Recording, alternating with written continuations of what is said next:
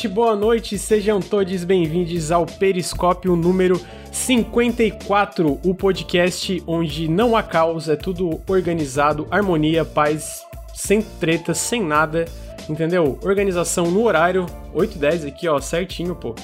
Tudo certo, então sejam todos bem-vindos, sejam todos bem-vindos. É, o Periscópio é o podcast onde você escuta a gente falando sobre os jogos mais quentes do momento, ou às vezes não, às vezes a gente fala de jogo velho também, ou às vezes a gente fala de jogo ruim, também acontece. E eu estou aqui, eu tenho a ilustre presença de Rafael Kina. Boa noite, Rafael. Boa noite. Nome é Rafael Kina. eu gosto muito de participar de podcasts com meus amigos do Nautilus.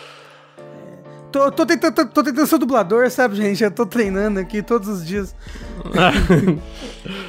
Você é muito bem-vindo pra treinar a, a, as peripécias de dublagem aqui no Periscópio. Obrigado. E, Obrigado. é, Rafa, é, primeiro, você tá bem? Dormiu bem? O dia foi bom? E segundo, o que, que você faz na internet?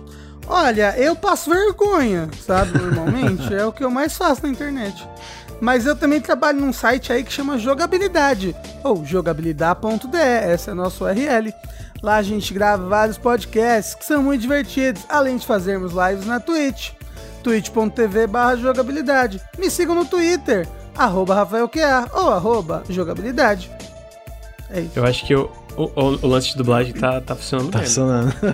né? Não parece aquele tipo de negócio de propaganda que passa? assim, Parece. que é- Ah, eu, eu aprendi a fazer voz de fumante, peraí. Peraí, vou treinar. Vou treinar. Ô Lucas, me vê um cigarro! Eu tô com uma vontade louca de fumar, que eu não tá me acreditando aqui, viu? Caralho, muito bom. Obrigado. Ah, eu achei, que não, eu achei que não ia ter caos hoje, achei. Imaginei. Caralho. Obrigado. Rafa, mu- muito obrigado por aceitar o convite de participar do Periscópio. E a gente vai falar hoje sobre vários joguinhos, inclusive Psychonauts que é GOT, já adianto aqui. Eu acho que é uma- Eu acho que é o meu gote, hein? Inclusive, Lucas. Ah, Fica aí já vai- também. A gente vai cair no soco, porque é o meu GOT também. Então, Todo tipo assim, dia, Não. Psychonauts, chat. Todo dia. Bruno! E Opa! aí, Bruno? E aí, Tudo bem, gente? amiga? Boa noite, tudo bem? Pode- Tudo bem. Tu, veio pra, tu veio pra reclamar de Psychonauts pra esse Eu- podcast? eu Sa- vim- não já vi se já vi reclamar, se aqueles é porque- tapetinhos assim, se você veio na minha casa pra reclamar. eh, se você veio na minha casa pra reclamar de Psychonauts, vai embora. É que é todo dia, né, Lucas? Cara, eu acordo de manhã assim, Bruno, você jogou Psychonauts? Eu, Caralho, mano, deixa eu fazer meu café.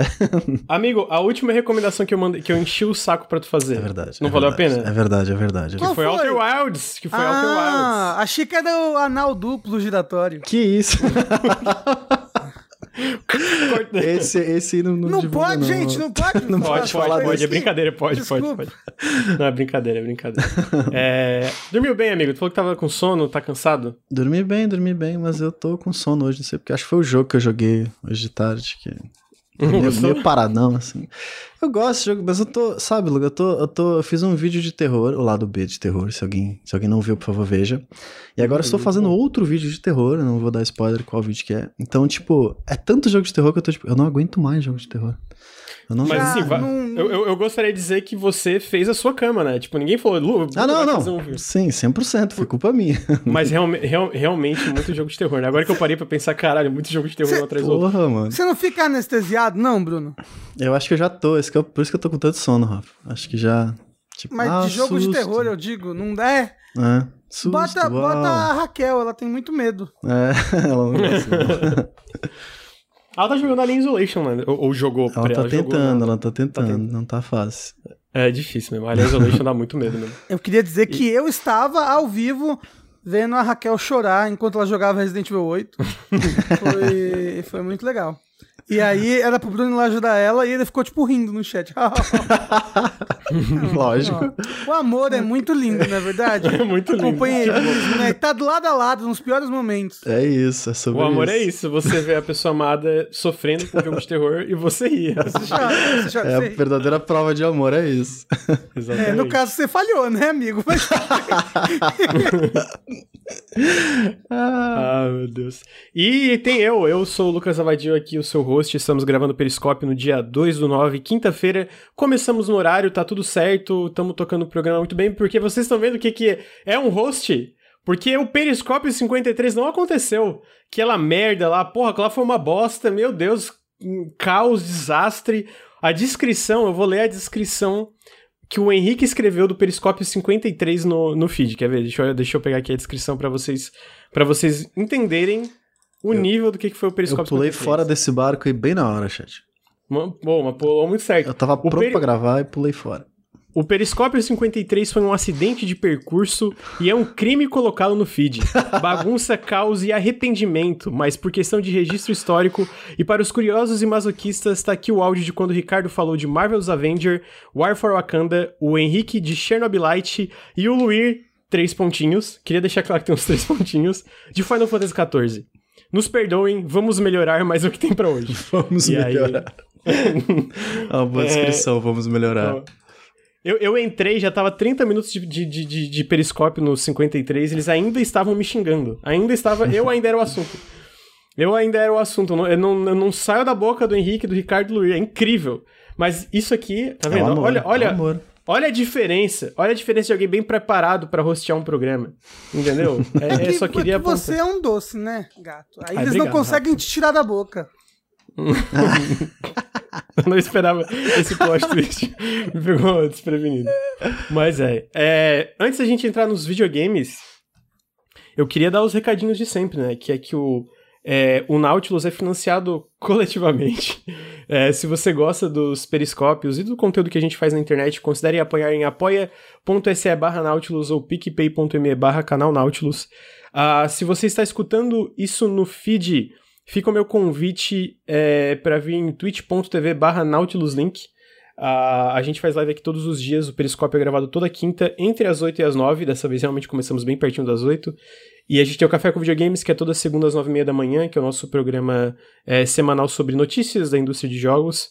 A gente faz live todos os dias também, e se você está escutando o feed, também vai lá no youtube.com.br nautiluslink, a gente lança vídeos, vários, ultimamente dois vídeos por semana, e faz conteúdos lá também, e faz live aqui todo dia. E se você tá aqui, também considere dar um sub, todo sub ainda faz uma diferença, ainda faz muita diferença, apesar de todas as mudanças da Twitch, então apoia o Nautilus pra gente conseguir é, continuar fazendo conteúdo aí pra todo mundo na internet.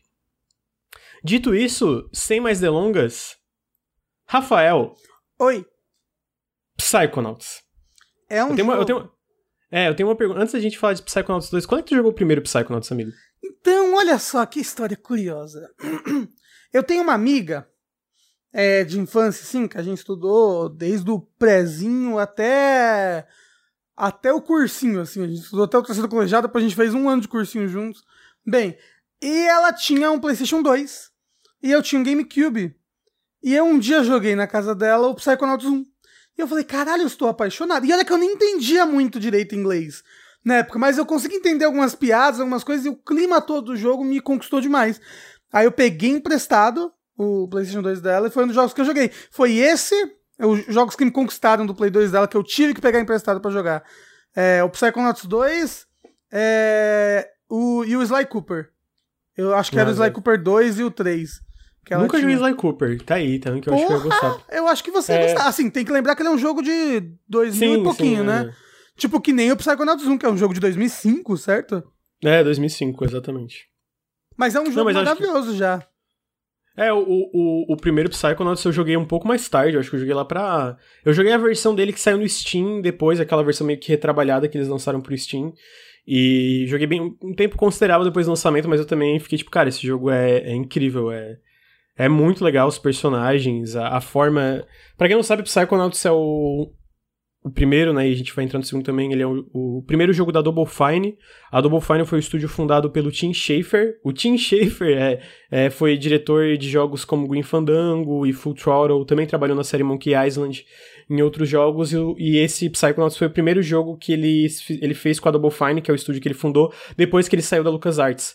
E ele é um jogo de plataforma 3D, onde tu é uma criança com poderes psíquicos em um acampamento de verão, aqueles acampamentos estadunidenses, onde é um acampamento de treinamento para crianças com poderes e psíquicos e etc. E basicamente é o acampamento dos Psychonauts, que é uma agência internacional de espionagem desse pessoal que tem poderes psíquicos. Aí a, o lance do jogo, o, o, diferencial, como jogo de plataforma 3D, etc., é que os mundos que tu explora e a forma que tu vai progredindo no jogo são as mentes das pessoas, dos personagens que tu conhece no jogo. Então isso é, abre um leque de possibilidades em relação a como tu vai conhecer não só o mundo à tua volta, como os personagens em si, né? Porque tu entra na mente deles e tu conhece, é meio que a psique deles representada visualmente, de formas muito criativas.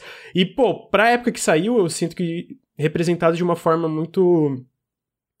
É, talvez delicada. Ele tem problemas, o primeiro Psychonauts, em relação aos personagens, mas pra época que ele saiu, eu acho que ele era à frente do seu tempo, né?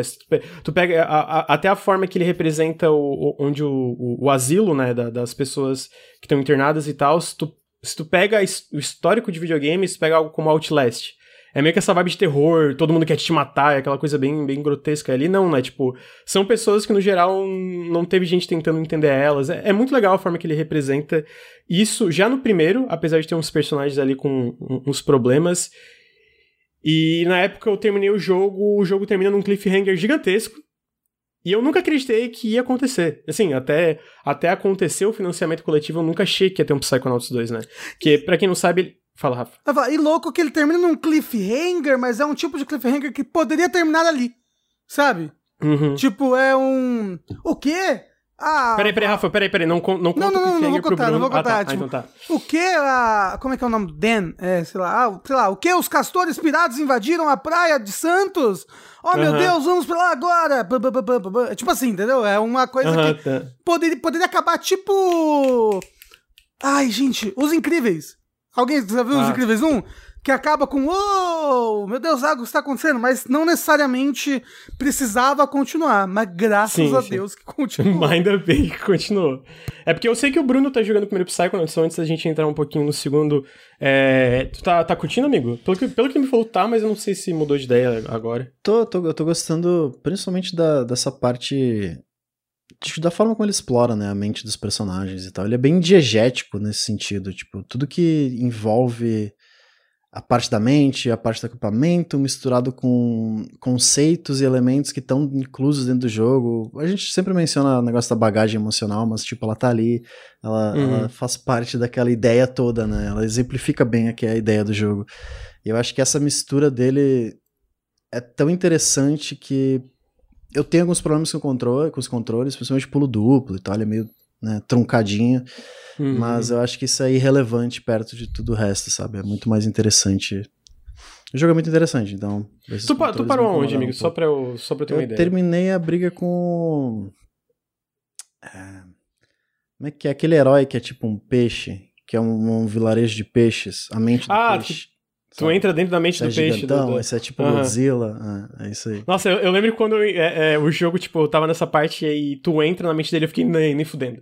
A gente vai entrar na mente dele nem a pau, eu não acredito, mano. Eu, uh, eu, e pior que tu, eu, eu, eu, sinto que é depois dessa parte que é a melhor parte do jogo. Tipo. Ah, é sim, não. Tu... É, é, clá, é clássico, assim. É de 10 a.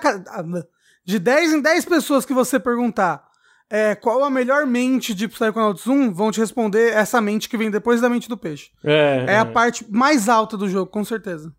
É, então, tipo, tu tá bem. É, já é legal, eu não, eu não acho que, tipo, de forma alguma é ruim, né? Mas o que vem em seguida é, tipo. Essa mente em seguida e as outras também eu acho que é para mim a parte, a ponto alto do jogo. Que eu comento tem esse asilo, né? É meio que esse. Essa é a parte em seguida, né? Que é, já, já tá chegando, assim. E, é, enfim, é fantástico. E aí aconteceu todo o período conturbado da Double Fine. Pra quem não sabe, o, o Psychonauts quase faliu o estúdio. O, o Tim Schafer meio que queimou todo o dinheiro que ele tinha guardado da LucasArts.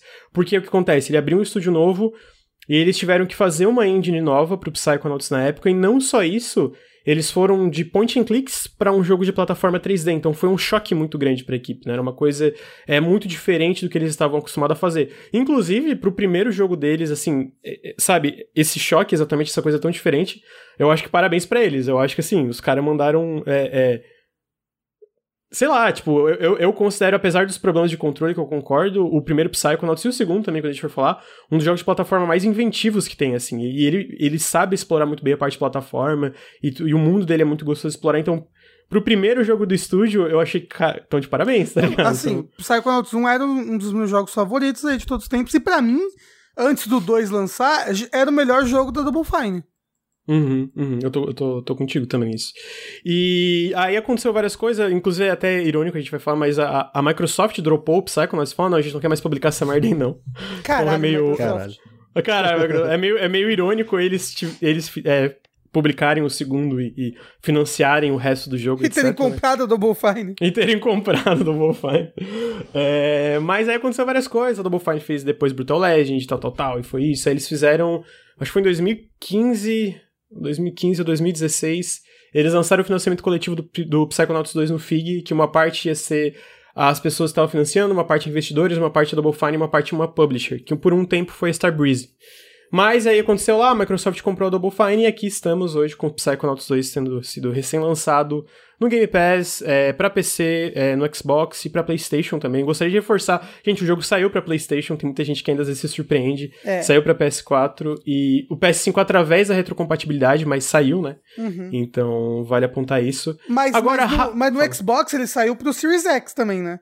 É, sim, é que isso, no, tipo, no, no- a versão do Xbox, a do Series S e X é uma versão nativa, né? Uhum, é uma versão isso. Next Gen, o jogo inclusive roda 4K no Series X, a 60 FPS, Tem se eu não me engano, Tracing, não 1400. tem no Series X? Não, não eu tem não sei se tem Ray no Tracing, mas ele tem uma precisa, iluminação muito bonitinha. Eu Tem, tinha lido tem. que o X tinha, mas o Play não. Mas talvez eu tenha enganado. Ele tem HDR, tem HDR no ah, Series. deve ser isso, deve ser HDR, É, então. aham. E aí, no caso do PlayStation, é, é a versão do PS4 rodando no PS5 em retrocompatibilidade. Não existe uma versão nativa, né? Porque quando a Double Fine é, teve financiamento, eles prometeram só uma versão de PS4, não uma versão de PS5. Ainda não, É, não tinha, né? existia a ideia do PS5 quando teve esse Uhum. financiamento coletivo. Inclusive, eu ajudei no financiamento coletivo e o meu nome tá lá nos créditos. É, eu, eu, eu vi no Twitch, chique demais. ele não tá no, no jarro, né? Que tem um lugar que tem uns cérebros Os com jarros. assim, que tem uns nomes. Ele não tá aí, que aí era, era uma tier mais alta do que eu ajudei a financiar. Mas, mas ele tá lá no- nos créditos quando você terminar o jogo. Que você vai terminar, porque é um, um melhor jogo do ano, de 2021. Aí você vai lá ver Rafael Kina. In- Inclusive, é, o Rafa é, ajudou a financiar um dos melhores jogos de todos os tempos, numa época que era possível tu apoiar alguma coisa pelo, com dólar. Hoje é Aham. possível. Se tu, paga um, se tu apoia alguma coisa com um dólar é 10 mil reais, né? Então não dá mais. Tipo, tipo, eu apoiei a tier de 30 dólares. Eu devo ter Dá pago... 47 milhões de reais hoje. Não, então, eu, eu paguei uns 70 reais na época. Nossa, eu vou chorar, mano. Foi Rafa, tipo para, para. isso. Para, dor, É, eu lembro que eu Deus. apoiei o Bloodstain 60 dólares. Eu apoiei pra ganhar o disco e não deu nem 200 reais na época. Nem isso. Hoje dá mil, 1.500 reais.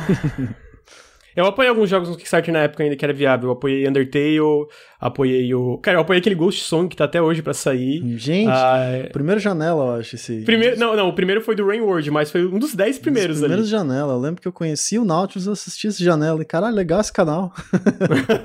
Olha só, tá ficou 150 interessante. mil olhos. É, mas aí aconteceu tudo isso, o Rafa financiou sozinho Psychonauts 2, Exato. é, considerando quantos que o dólar tá, tá hoje aqui.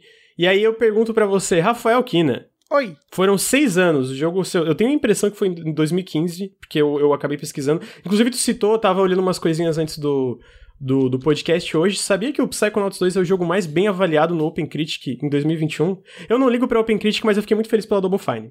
É, ele, ele tinha recebido um review bomb, né? Inclusive em algum lugar. Ah, é, no Metacritic é do, dos usuários lá, tava, tipo, meio negativo. É, porque.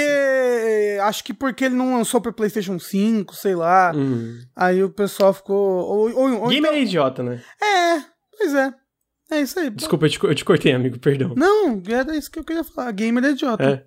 É. Ó, ó, a campanha, a campanha de financiamento dele foi em é, 25 de agosto, foi no Game Awards 2015. Ah, então foi, tipo, seis anos, bem perto de seis anos certinho o, É. o- do, do financiamento pro lançamento do jogo, né? E o que eu diria, assim, resumindo, seis anos muito bem utilizados, porque o jogo é incrível, incrível. Mas eu queria saber, Rafa, depois de seis anos aí, quais eram suas expectativas é, pra Psychonauts 2 e tu acha que o jogo fez jus ao que fazia o primeiro tão, fazia do primeiro tão especial, a parte dos personagens, os diálogos, enfim. Queria saber tua tua opinião, assim, quando, tu- quando tu começou, tu já ficou. Porque quando eu comecei Psychonauts 2 foi tipo assim. Depois do. não Tem um mundo da introdução, mas aí tem um, o, o, mundo de verdade. Depois tu chegar no hub e tu entra no mundo da Hollis Foresight, que é meio que o, o primeiro mundo de fato, depois a introdução que te, te lembra das habilidades, etc. É meio que o primeiro mundo onde tu conhece uma personagem nova e tu ganha uma habilidade nova. E aí quando eu terminei esse mundo, que tu até citou da parte meio, meio persona, eu fiquei, cara, esse jogo aqui é. Esse jogo, esse jogo aqui é incrível. Esse jogo aqui é incrível. Caralho, esse jogo aqui é incrível. Então eu queria saber no geral o que, que tu então, a dizer aí. É, antes mesmo do desse, dessa segunda mente aí que você falou, eu já tava apaixonado já. Porque o. O Psychonauts tem uma coisa de jogo de plataforma que mais nenhum jogo faz. Que é esse mundinho dele e. E esse mundinho que entrega tanto a personalidade de cada uma das pessoas ali, às vezes por tão pouca coisa, e tão pouca coisa implementada junto com os poderes é, e as habilidades do jogo. Vou dar um exemplo. o dentro da mente das pessoas, elas têm tipo fragmentos de imaginação. São coisinhas que elas deixam tipo meio imaginadas, elas não terminaram de imaginar uma coisa aqui, sabe? E às vezes você tá tipo tá um tem um um canteiro de flores ali. E aí tem várias flores normais e tem algumas flores que estão só desenhadas. Elas são só desenhos, quer dizer que a pessoa meio que não terminou de, de imaginar aquilo ali direito, sei lá. Uhum. E você esses são coletáveis do jogo. Só por esses coletáveis, que já é muito legal, que eles são, tipo, é, muito únicos, né? Tipo, dentro da mente uhum. de uma uhum. pessoa, às vezes tem, tem 300 coletáveis eles, e não são, tipo, os 300 iguais. Porque eles são, tipo, a moeda do Mario, só que ao invés de ser uma moeda, cada coisa é uma coisa muito única. É um moço subindo numa janela, é uma pessoa tomando café, é uma flor, é um animalzinho. E, e, e você já entende da mente da pessoa por ali, sabe? Pelo que ela costuma imaginar. Mas antes mesmo de eu entrar nessa segunda mente, eu fiquei muito tempo explorando e conversando com NPCs e usando clarividência em todo mundo, que é a habilidade mais legal de todas. É, que você bom. consegue enxergar pelos olhos da outra pessoa e aí você vê como que ela te enxerga, ou melhor, como ela enxerga o Rasputin, que é o personagem principal do jogo. E aí, tipo, tem gente na agência dos Psychonauts que te enxerga como como já um agente, assim, tipo, ó, que te enxerga de terninho, pano uhum. Tem gente que te enxerga como uma criança suja. Tem gente que. te enxerga como um bacon. é, tem, não, tem gente que te enxerga como como o espião, né? Porque tem um negócio no Psychonauts 2, tipo, pô, alguém aqui é um espião, alguém aqui tá vendendo uhum. informações. Infiltrado, pra... né? É um infiltrado, é um mole. E aí as pessoas te enxergam como o animal, né? O. Como é que é o nome? Topeira. Mole. Uma topeira, é. As pessoas te enxergam como uma topeirinha de Oracles 10. Ou seja, você já sabe que aquela pessoa, aquele personagem, acha que você é o infiltrado, entendeu? E aí você já sabe por que, que ela às vezes te trata da maneira que ela te trata né? Que tem uns estagiários. É, e tem uns que é muito engraçado, tipo, tem a, a moça da, da, da, cantina ali, né? Da uhum. instituição. Se você usa clarividência nela, ela te chega com uma boca gigante, assim, tipo. Você é mais uma boca pra ela alimentar ali. É, tipo, é, é, muito bom. E aí, tipo, é, isso, isso torna o Psychonauts muito único pra um jogo de plataforma, sabe? Uhum. Eu vi uma comparação que eu achei muito boa na, na review da PC Gamer, é, que faz sentido, né, considerando o histórico da, da Double Fine do Tim Schafer especificamente, que a parte dos hubs, é, e sinceramente até a parte de alguns mundos dentro do, do, do jogo em si, lembra um pouco um adventure da LucasArts, de tipo, tu interage com esses personagens, tu conversa com eles, e até a forma como os cenários em si contam. É porque ele, ele é um jogo de plataforma 3D, e eu sinto que, diferente do primeiro, eu, eu não achava o primeiro ruim de, de, de, forma alguma na parte de plataforma, mas eu achava que ele era muito mais truncado do que o 2. O 2 tá, tipo, muito redondinho. É, eu, eu acho que o 2 ele é um excelente jogo de plataforma 3D, mas eu acho que, para além disso, ele meio que faz um jogo, uma coisa que jogos de plataforma 3D no geral não fazem, tipo, de realmente contar uma história bem densa, todos os personagens serem repletos de, de profundidade, e muito disso é, é, vendido pelos hubs, né? Principalmente nos hubs, e também, obviamente, na, na, nos mundos que tu visita depois, que tem muitas interações dentro deles, mas os hubs tu conversa com todo mundo, tem a parte clarividência que tu vê como eles veem o Rasputin, né? E como eles veem o próprio mundo ao redor deles, né? Tem esse do Bacon, que eu falo que ele vê Bacon por tudo, porque ele tá viciado em Bacon, então, tipo, coisinhas... e, e é engraçado porque ele, ele, ele esse cara, ele tá sempre, ele tá conversando com uma mulher, assim, né? E uhum. a mulher enxerga um monte de coraçãozinho ao redor é. dele. E ele só enxerga bacon. Então, ele nem enxerga ela de tanto bacon que fica passando na mente dele pra lá e pra cá. E aí te- te- tem uma virada nessa história que eu não posso contar, mas é maravilhosa.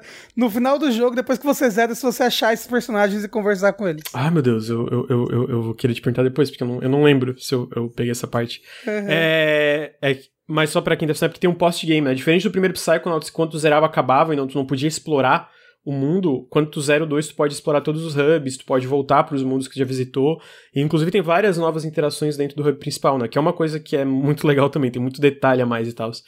Ah, mas é, essa parte do negócio da LucasArts eu achei muito...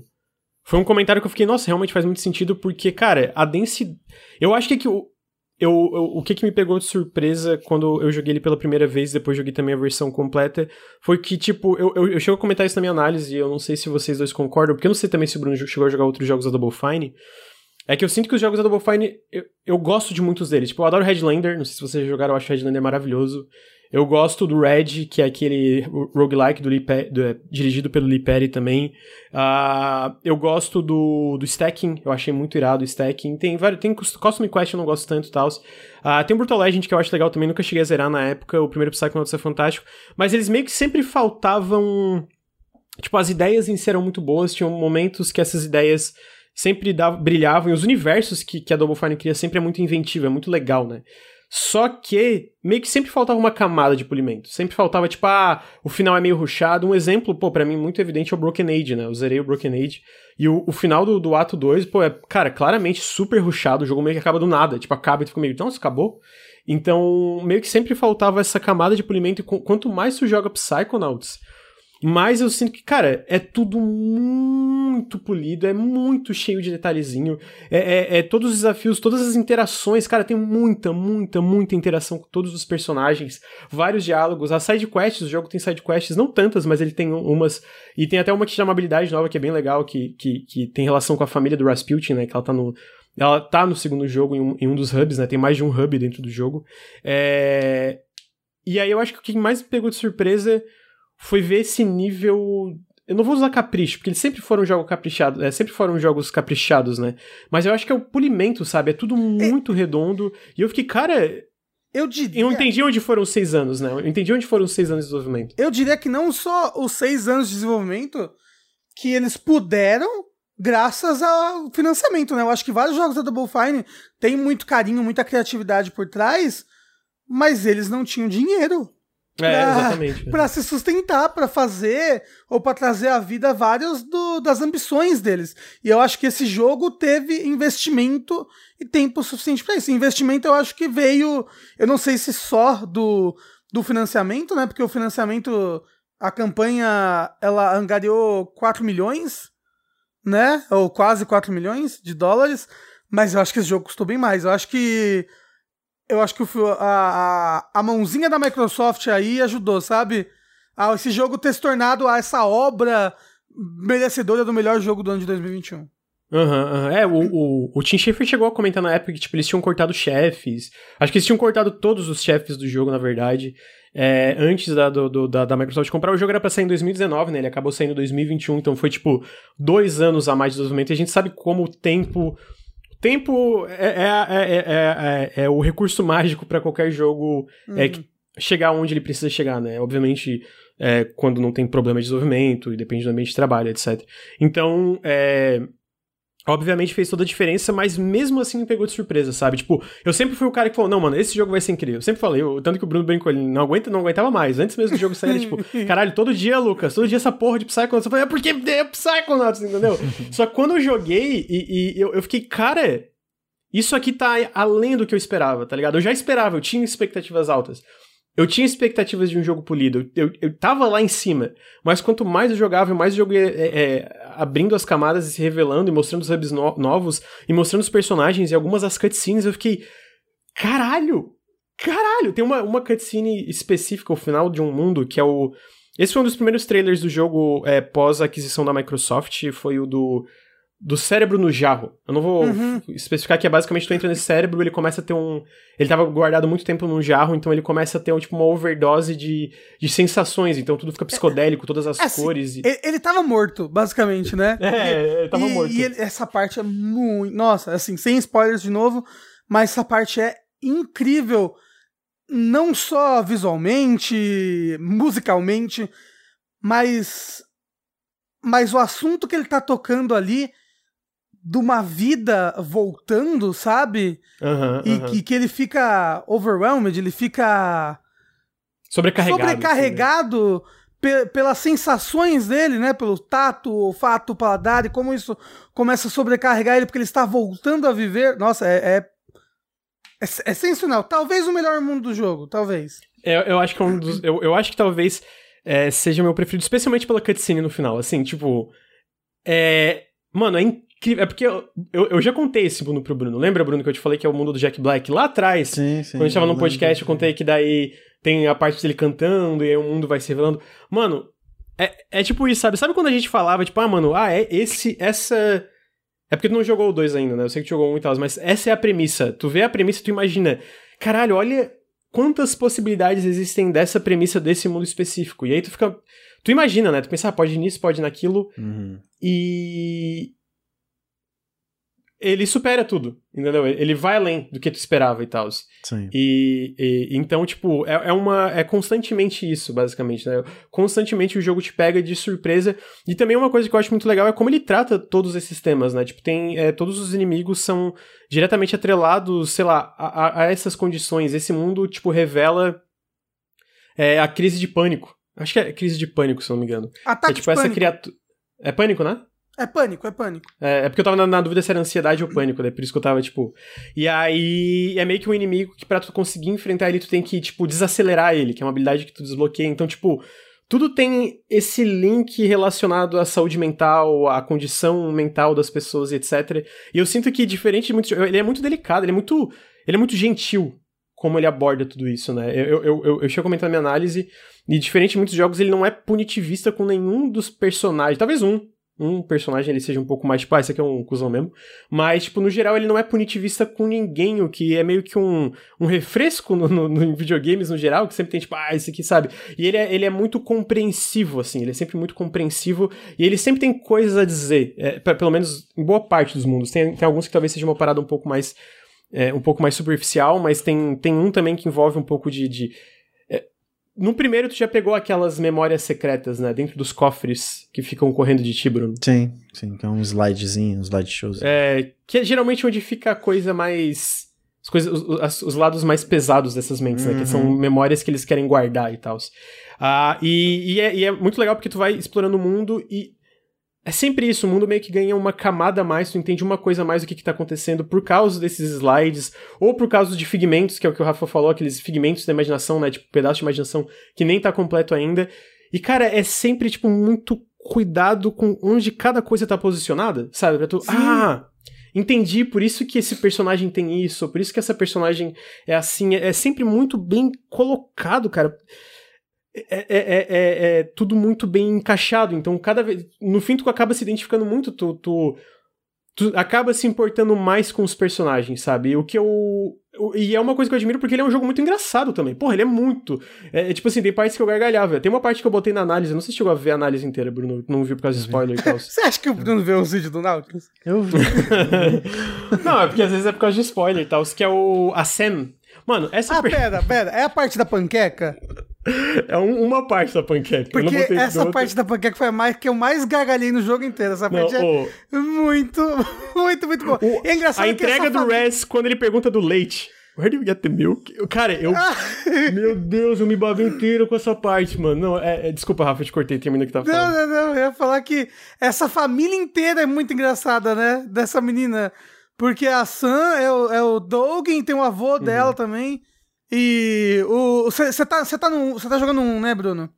Sim. É. É a família daquele menino que ele tem um problema com esquilos.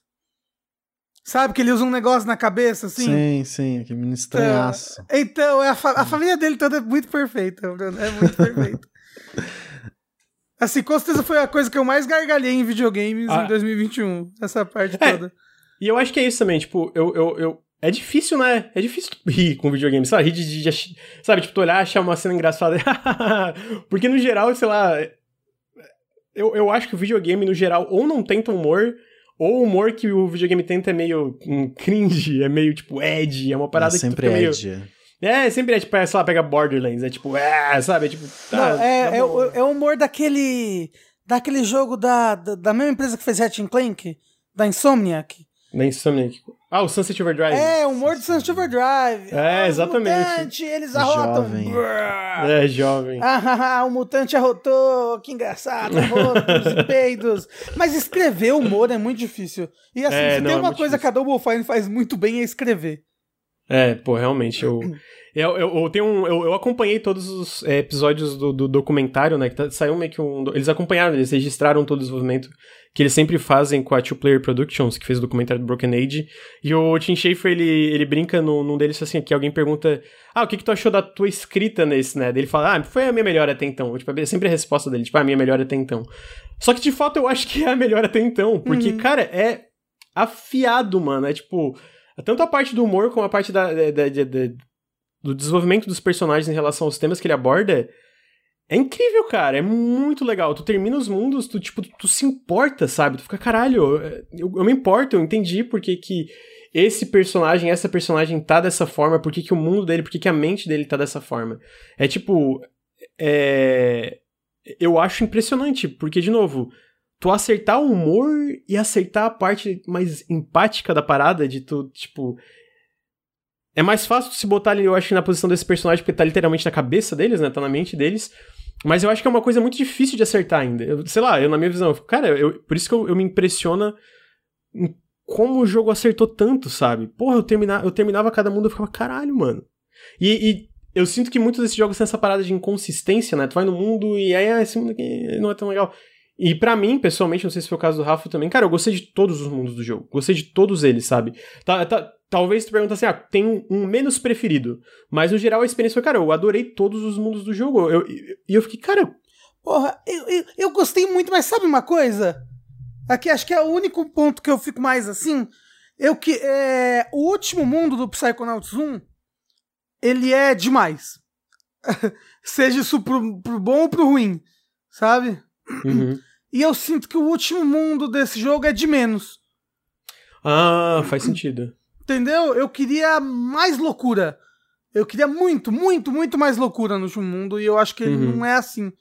Mas é. O que você tava falando do- da escrita e tudo mais, é até como. Uma das coisas que é muito legal de ver nesse jogo é que ele é um jogo que saiu 15 anos depois do primeiro, né? Uhum. E como evoluiu a maturidade, acho que com, com que se faz jogos, com que se aborda temas, né? E se ele já abordava bem muitas coisas em, em 2005, eu acho que ele aborda muito melhor hoje. Uhum, sabe, em uhum. 2021. Concordo, concordo. É, inclusive, uma coisa que acho que todo mundo tá falando é que o Raz, nesse jogo, ele nunca entra na mente de ninguém, ou quase nunca, não sei em situações mais extremas, Tem- é, mas sem pedir consentimento, né? Sim, ele sempre Ele pede sempre permissão. pede, ele fala, posso entrar na sua mente? Se a pessoa fala, pode, aí ele vai lá e usa a portinha, entendeu? A não ser que seja Uhum. uma situação de emergência, alguma coisa assim. É, tem, é, e, e é engraçado porque tu fala que tem um caso específico que ele meio que não pede, e aí é meio que tem uma razão pra isso, e, e é legal como isso influencia o resto, né? Uhum. Então, tipo, é, é de novo, é, é muito impressionante como uma coisa conecta na outra e como eles também abordam isso, né? Tipo, de um, de um detalhe que às vezes a pessoa nem repara, mas é, ele sempre pede a permissão pra entrar no mundo, da- tipo, na cabeça das pessoas, no mundo delas, né? E, e faz sentido, porque esse, o mundo dessas pessoas é, é a parada mais íntima de todas, né? A mente Sim. delas, né? Então, tipo, faz sentido ele, ele pedir esse consentimento, falar, não, posso entrar pra, pra dar uma olhada aí e dar, dar uma, uma, uma bisoiada nesse, nessa, na, nas firulas que estão na tua cabeça. Então, tipo, é meio que coisinhas pequenas e coisas grandes que vão se acumulando e tu termina o jogo e tu fica, tipo...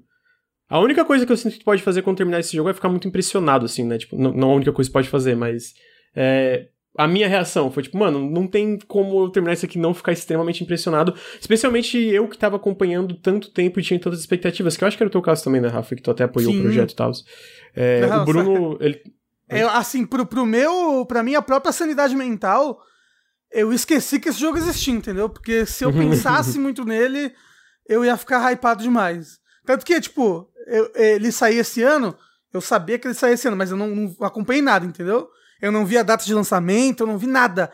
Que é quando ele saísse, quando ele saiu, eu jogo. Senão, eu, eu me conheço, eu ia passar mal de ansiedade, assim, esperando esse jogo sair. É foda, porque é, a gente tá, tipo, meio que de mão amarrada, porque não, pode, não quero dar spoiler, né? Até pra não, não estragar a experiência do Bruno. Até pra não muita- estragar a experiência de quem no chat ou nos ah, mas daí o chat que merece jogaram. que é, o chat merece que a ex- experiência seja estragada mesmo. que isso? Que, que absurdo. O chat, o chat- o chat- maldade. o chat- ah, o chat merece, o chat merece. Mas, pro Bruno... O chat aguentou o periscópio 35, é isso? Número? O chat tava, tava o dobro de pessoas assistindo do que esse, que é paz e amor ainda, né, Rafael? Então o chat Ah, mas é porque merece. as pessoas elas gostam de ver o circo pegar fogo, então realmente. É verdade. É, é verdade, é verdade. Mas, é, não, mas é exatamente porque não, não, não pode estragar a experiência. Mas outra coisa que eu acho que, tipo, também pegou um pouco de surpresa que eu posso falar, é sem spoiler um pouco do tamanho do jogo, né? O, o- eu, eu zerei ele, acho que foi com umas 14 horas, tipo, sem fazer 100%, sem fazer várias coisas, inclusive, assim, pegar várias coisas e, tipo, agora eu tô, agora de fato eu tô perto do 100% no meu save original e eu tô com, tipo, umas 18 horas. Então, tipo assim, eu, eu meio que achava que o jogo ia ser mais curto, eu não sei porquê, tipo, na, na minha cabeça eu achei, ah, não, não acho que vai ser tão. Então, tipo, ele é meio que aquela, aquela continuação que realmente expandiram em vários conceitos, acertaram em vários conceitos, amadureceram em vários conceitos. E foram além, né? Tipo, é, é um jogo maior, muito mais polido. E uma, e uma coisa que o Bruno traz também é, de, novo, os controles, cara. Pô, controlar o Resident nesse jogo é uma, é uma delícia, mano. Tipo, nossa, tá muito redondinho. Tem um problema que eu tenho. É um problema que, tipo, não é um problema, tipo, de ter me incomodado ao ponto de eu ficar, ah, nossa, isso aqui estragou. Mas com- quando tu chega mais perto do final do jogo, que tá com todas as habilidades liberadas e o nas cenas de combate tem mais inimigos vindo na tua direção, é um saco ficar trocando entre as habilidades. É meio chato. Tipo, eu, eu achei. Eu achei meio, tipo, truncado, sabe? É, inclusive, eu acho que às vezes o combate é caótico demais, assim. Uhum. Às vezes, tipo, é muito inimigo, muita habilidade que eu deveria usar. Tem um inimigo em especial, o inimigo do pânico, que ele é muito chato. Eu, É eu- difícil, tipo, é eu, eu não difícil, consigo cara. entender, às vezes, sabe? Tipo, o que, que tá Uhum. acontecendo ali, sabe? Eu acho que, que, que dava pra dar um, um tone down ali em várias coisas do combate, mas assim. O 1 praticamente nem tem combate, então eu fico muito feliz por eles terem Uhum. conseguido fazer o que eles fizeram.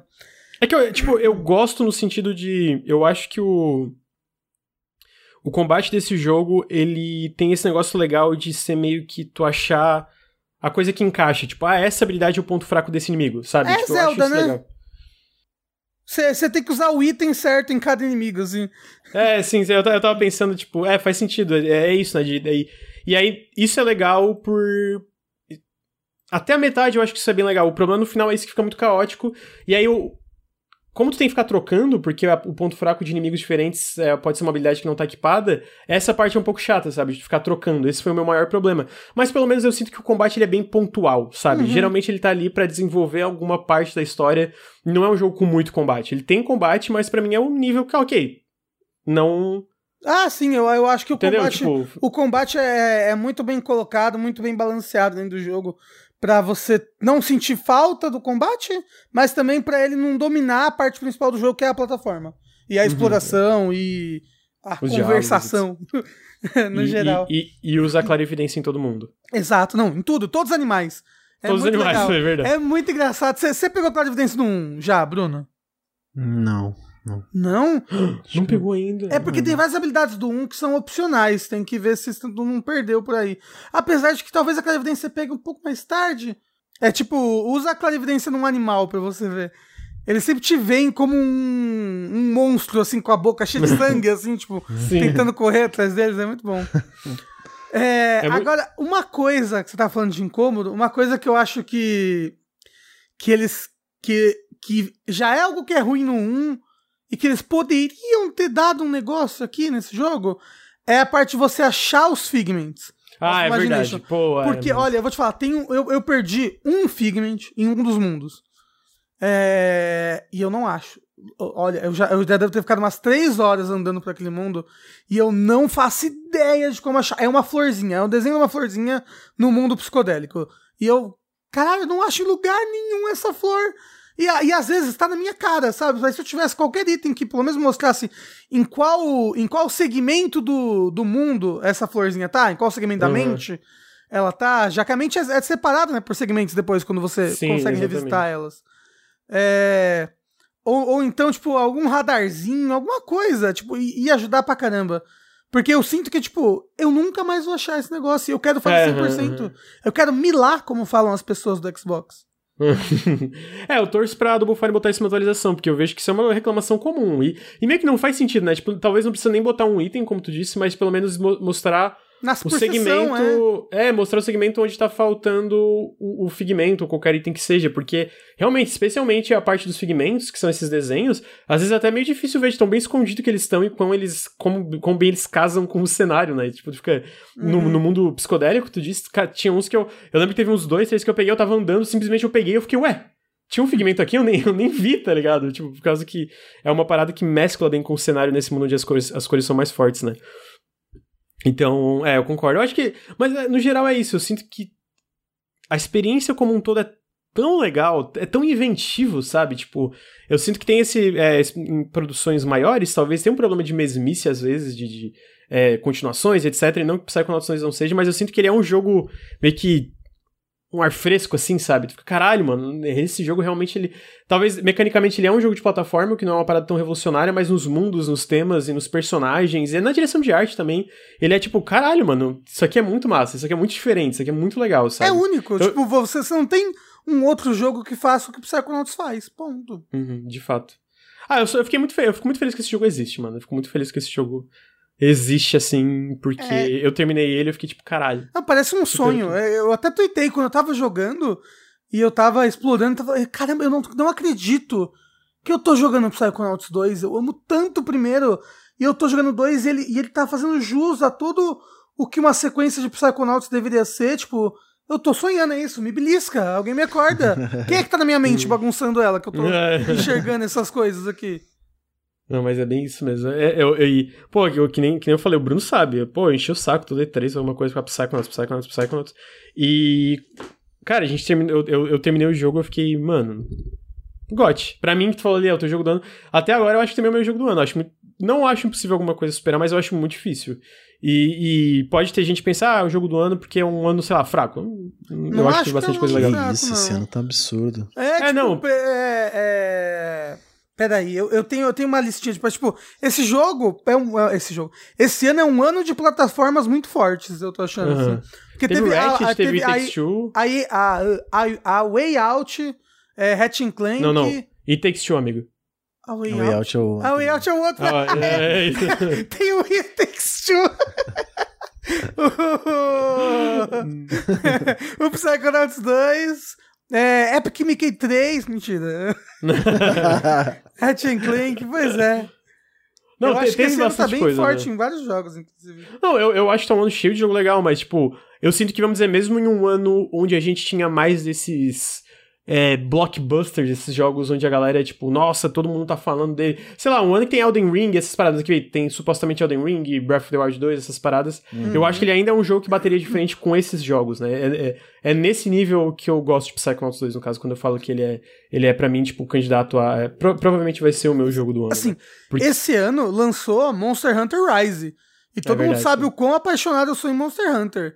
E tipo, e eu acho que esse jogo pra mim é, é- é mais jogo do ano do que Monster Hunter Rise. Então, Então é realmente. então re- eu realmente gamei demais no jogo, assim, achei ele indescritível. Indescritível, é uma, boa, é uma boa. Eu lembro que quando eu terminei a análise eu, eu não fiquei muito satisfeito, porque eu fiquei, mano, não sei se eu fiz jus ao que eu achei desse jogo jogando, sabe? Tipo, do, do que, que eu sentia, assim, jogando, porque é muito incrível.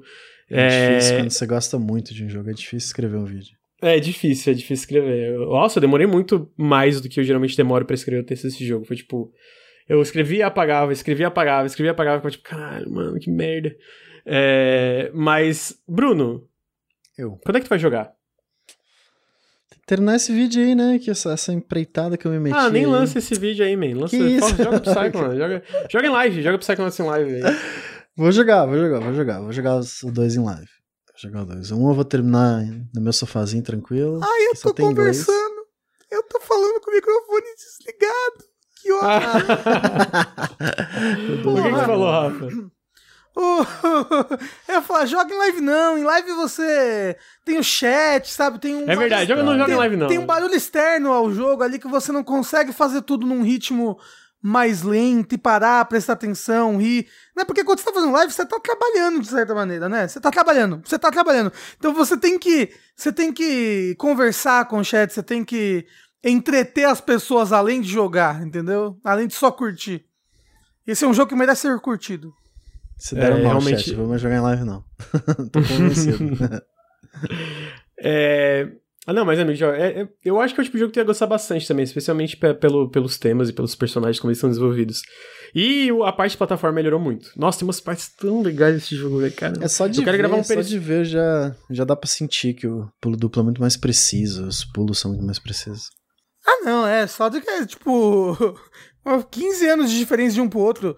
Eles usaram a Unreal pra fazer esse jogo, sabe? Já é uma engine que já pode lidar com um monte de coisas é, por si só que eles não precisam.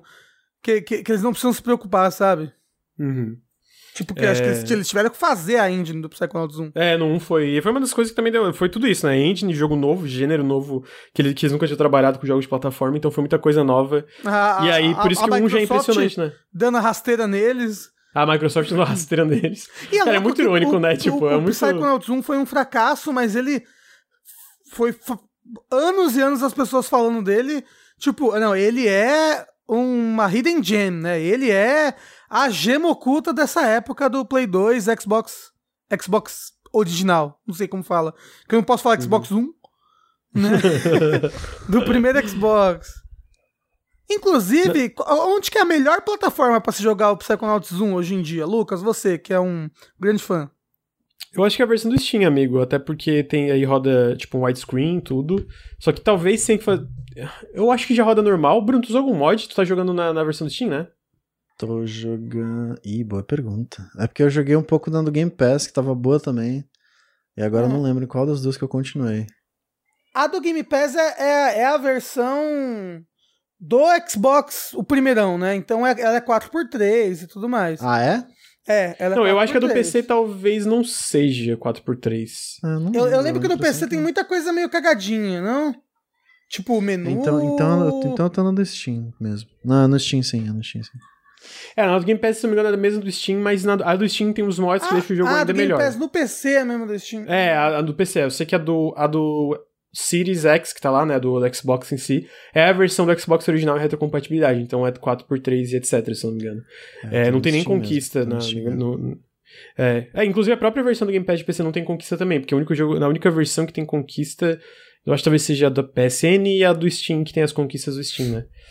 É, mas, assim, todas as versões funcionam muito bem, tipo, não, não, Uhum. não tem problemas é, é, graves e tal. Estão falando, inclusive, que é no retro do Xbox One ele roda em Full HD, então tá aí. Tirando as cutscenes. É, tirando as cutscenes, é que eu acho que elas são pré-renderizadas e tal. Mas eu recomendo muito um ainda, eu acho que vale a pena, mas tentem jogar um antes do dois, porque se tu vai do, do dois pro um, vai ser estranho, porque o dois ele é, tipo, muito melhor de se controlar e, e de jogar, assim, muito melhor. Então, a minha recomendação é que jogue um primeiro. Até Mas, ó, porque muito a história do existe, 2 é muito colada com a história do 1. Um, Uhum. né? Tipo, eles até brincam com isso dentro do jogo, né? Porque a história do 2 se passa, sei lá, três dias depois da história do 1. É, Um. três dias, dois depois. Tem- entre um e dois tem aquele de VR, né? Que, o Que eu não joguei. foi. É, eu também não. O André E aí eu peguei a parte da história é pelo resumo. Uhum. E aí o 2 é isso, três dias depois do, do, final do primeiro, assim. É tipo. É muito engraçado, porque tipo, é meio estranho. Pra gente foi tipo 15 anos e pro, pro jogo é tipo três dias. É tipo. bom. Então, até Meio- que chega um momento que o Raz ele encontra, sem spoilers, né? Ele encontra algum lugar assim, meio que lembra ele o, algum lugar que ele já passou no primeiro jogo. E ele Aham, fala. Nossa, parece que eu não vejo esse lugar há uns três dias. E tipo, pra gente, a É, gente não tipo- vê esse lugar há 15 anos, sabe? É. Tipo, ele, ele brinca com o tempo, né? Nossa, parece que. É isso, meu parada. Parece que faz tantos dias aí. Tu fica tipo, nossa, foi tipo, literalmente horas, dias atrás. E a gente, Uhum. tipo, não, mano, faz 15 anos, meu Deus. E. Ah, mas eu fiquei. É muita coisa certa, é muita decisão certeira, é muita coisa muito boa. Eu queria comentar de mais mundos, de, de mais detalhes, de mais cenas e. Nossa, umas partes muito legais, assim, de, de uns mundos que me pegaram de surpresa. Partes do final também que eu não, eu não esperava. A parte dos plot twists do jogo eu acho que são muito bons também. Mas a gente não vai comentar porque tem spoilers. Ah, e o Bruno tem que jogar e também, né, tem audiência. é, que não quer saber de spoiler. É, mas a gente vai fazer um periscópio aí com, com spoiler de Psychonauts saindo um dia desses. Não vai ser agora. Rafa, É, jogo do ano então. jogo do ano. Ô, Lu- ô, Lucas, Diga. você acha que existe uma chance de um Psychonauts 3? Você que acha que Fine o que, que você acha que reserva é, o que, que você acha que a- o futuro da Double Fine reserva pra gente? Eu acho que, por agora, o Tim Schafer até comentou numa entrevista, eles vão voltar pra a ser um estúdio de múltiplos projetos, inclusive projetos menores, né, do que um Psychonauts da vida. Porque ele comentou numa entrevista, ele falou, ah, no final do desenvolvimento do Psychonauts estava todo mundo do estúdio inteiro trabalhando pra finalizar o Psychonauts 2. Indo pra frente, eles querem voltar a múltiplos projetos. É, mas E eu isso, acho- ele, ele falou que foi um jogo sem crunch. É, ele, ele comenta que foi sem crunch, verdade. É, é foda, o lance do crunch também que eu acho meio difícil é que eu acredito que o estúdio, que a Double Fine em si não teve crunch, mas sempre tem o- os estúdios parceiros externos, Uhum. né? Porque tem, tu vê os créditos, teve, tiveram vários estúdios é, externos que trabalharam com a Dou- Double Fine no projeto, e é difícil falar que eles não tiveram crunch também, né? Ah, é. Que não tiveram Até porque né, não, não teria como, como saber, né? Tipo, como controlar e tal, né? É, quando você Então- terceiriza alguma coisa, você perde um pouco do controle sobre aquilo. Aham, sim. É, o, o, o- Mas eu gosto que eles, tipo, sempre foram, desde o primeiro, né? O Tim Schafer fala muito disso, que o primeiro Psychonauts teve muito crunch. E aí eles terminaram o primeiro e falou, cara, não dá. Não dá, não dá pra fazer jogo assim, vai todo mundo morrer e a gente vai perder a nossa alma. Então, tipo, eles. Desde então eles trabalham sem crunch. Tanto que o próprio Red, que foi o jogo anterior, Double Fine, é, tem um- uma parte do documentário que eles comentam, cara, a gente fez o Red inteiro sem crunch também. Então, tipo, eu sinto que é meio que corriqueiro é, nos últimos jogos, nos últimos anos dentro da, Double- da Double Fine não ter crunch, né? E, mano, é impressionante considerando, de novo, o polimento desse jogo. O próprio Ratchet, o, o, o A Rifts Apart, Insomniac também comentou que não, não teve crunch, né? Vários verdade. setores, né? Não foi uma coisa tão generalizada, até porque Insomniac é maior do que a Double Fine, mas vários setores comentaram que não tiveram nada de crunch, então... Eu gosto que estúdios externos estão. Estúdios grandes estão falando mais sobre isso, sabe? Tem que, tem que ser dito, tem que ter é, essa coisa contra crunch, porque eu não sinto que no fim é benéfico pro jogo. Dá pra ver por tanto o Ratchet como o Psychonauts 2 são dois jogos excepcionais, assim. Sim. Então. Em vários quesitos, sabe? Agora, o, eu, eu ouvi dizer é, da. é, eu, não, eu não tenho fontes, né? Porque eu sou esse tipo de pessoa, mas. é, de que o, o, o Tim Schafer falou que quer. Que seria interessante ele fazer, fazer um remake do Psychonauts 1. Amigo, eu não vi ele falando. Ele não, vi falou isso? Lugar. Gente, eu vou procurar, hein? Vamos ver. Eu- eu- eu- às vezes eu sonhei. Acontece? Não, eu, Acontece. eu, eu posso não ter visto só, é, mas eu, eu não lembro de ele falar isso em nenhum lugar. Adoraria um remake do Psychonauts 1, tipo, com essa, essa gameplay e tal. Mas ao mesmo tempo, tipo assim, o que que eu queria da Double Fine, se fosse pra ter um remake, eu queria que fosse pro projeto externo. Fosse pra outro estúdio. Eu queria da Double Fine coisa nova, tipo... Especialmente agora que eles não têm meio que essas amarras de tipo, meu Deus, o dinheiro vai acabar, sabe? Não sei por quanto tempo, não sei se vai durar por bastante tempo, eu espero que sim, que a Microsoft é, parece estar mandando bem com os estúdios ultimamente, eu espero que seja uma coisa que continue por muito tempo, né, dentro dessa, dentro dessa gerência, desse, de- de- dessa gerência atual. Eu quero ver o que, eles podem fazer no futuro. Eu terminei Psychonauts 2 e cara, meu Deus, que jogo incrível. Eu falei, mano, qual é o próximo passo, né? O Tim Schafer falou que tinha várias ideias é, que ele tinha engavetada, que ele nem tirava da gaveta porque não ia ter como levar pra publishers e alguém dar luz verde. E agora, com ele sendo um estúdio first party, ele fala, não, agora talvez a gente consiga fazer, até por causa do Game Pass, né, da estrutura do Game Pass. Então, tipo, eu queria que tivesse um remake, um remake do Psychonauts, mas que fosse outro estúdio, tipo, joga pra outro estúdio fazer e A, a Blue. Box. Né? Ia, ia ser, ia ser tudo. A Blue Eu pensei a Blue Point, mas a Blue Box é da Abandoned ainda. Pera, eu falei errado, né? Mas eu achei mais incrível ainda a Blue, a Blue Box fazendo. Ia ter um teaser do, do. Rez andando assim num piso de madeira. não, mas fazer um re- res realista, assim. né? pã. Tipo, nossa, mano, eu, eu imagino as proporções do Psychonauts super realista e Isso. deve ser meio estranho. A, a pessoa ela é gorda e nojenta, ai, ela tem tetas caindo, Blue Point. É, é, eu vi aqui, ó. Tim Schafer, a, a chamada, pelo menos da matéria, é Tim Schafer amaria refazer Psychonauts. Fazer um remake. Apesar de que ele falou que é, seria mais fácil no possível futuro uma sequência do que um remake. Porque vários do, do material fonte do primeiro jogo não existe mais Uhum. né? Tipo, cutscenes e tudo eles teriam que fazer do começo, do zero. É, eu, eu, eu sou do, do time que, assim, eu não quero um Psychonauts 3 eu não quero nenhum remake do 1. Eu quero. Quero ver coisa nova, Não, tá ligado? não, eu quero um Daqui Psychonauts 15 anos 3. sai o 3, gente. Peraí, 15 gente, eu anos. preciso Imagina. fazer xixi, vamos falando. Não, lá. não, Lucas, volta. Oi, oi, fala, fala. Ô, Lucas, um, enquanto você faz xixi, pensa um Psychonauts 3 com o Res adulto. Ah, Mas é é que. Um Res adulto. É que eu entendo, tipo assim, não tem, é meio que não tem limites, né? Mas. É, ou, ou então uma nova Um criança no adulto com acampamento. uma pistola, tipo, ah, violento, assim, matando todo mundo, sabe? Tipo, que horror, meu Deus do céu. O- Não, peraí, eu preciso fazer. de- Ah! a diabetes do. Lucas me o que que tu acha assusta do primeiro muito. Psychonauts aí mesmo? Nossa, É o quê? não entendi nada aquilo que você Entendi falou. nada que ele Ah, falou. Psychonauts. O que, que você acha de Psychonauts 1? Acho que foi algo assim. É, não, espera ele voltar. Você, o que, que você tá achando do, do, do primeiro ver. Psychonauts? Eu tô gostando muito, Rafa. Tô gostando muito. Eu acho só, só que nem eu falei, os controles são meio duros. Mas é compreensível, jogo de 2005, Hum. né? O Naruto Eu acho, pode ser assim- duro às vezes, né? Pode. Mas assim, eu acho, eu acho que a parte da direção de arte não me pega muito o primeiro. O dois eu acho incrível, assim. Eu acho esse jogo inacreditável, que nem vocês falaram, mas o um, assim, ele é um pouco. Ele é um pouco mais bizarro do que curioso, entendeu? Se Mas sabe o que, que é? Que eu acho é que a gente tem é, shaders É. que expressam melhor esse estilo de arte que eles tentam fazer com Sim. o Psychonauts. Que é, que é um estilo de arte meio invasorzinho, meio Nickelodeon, né? Uhum. Acho que, inclusive, o dublador do, do Raz é o dublador do Zin, né? Alguma coisa assim. Não, o dublador de uma habilidade do Res. Ah... É, é- é o cara do invasorzinho. Ah, isso aí, é isso aí. Ok. E então, tipo, eu acho que é, a tecnologia ajuda eles expressarem melhor esse estilo de arte no 2 Sim, com certeza. do que no 1. Um. Uhum. Mas, tipo, eu acho que você ainda.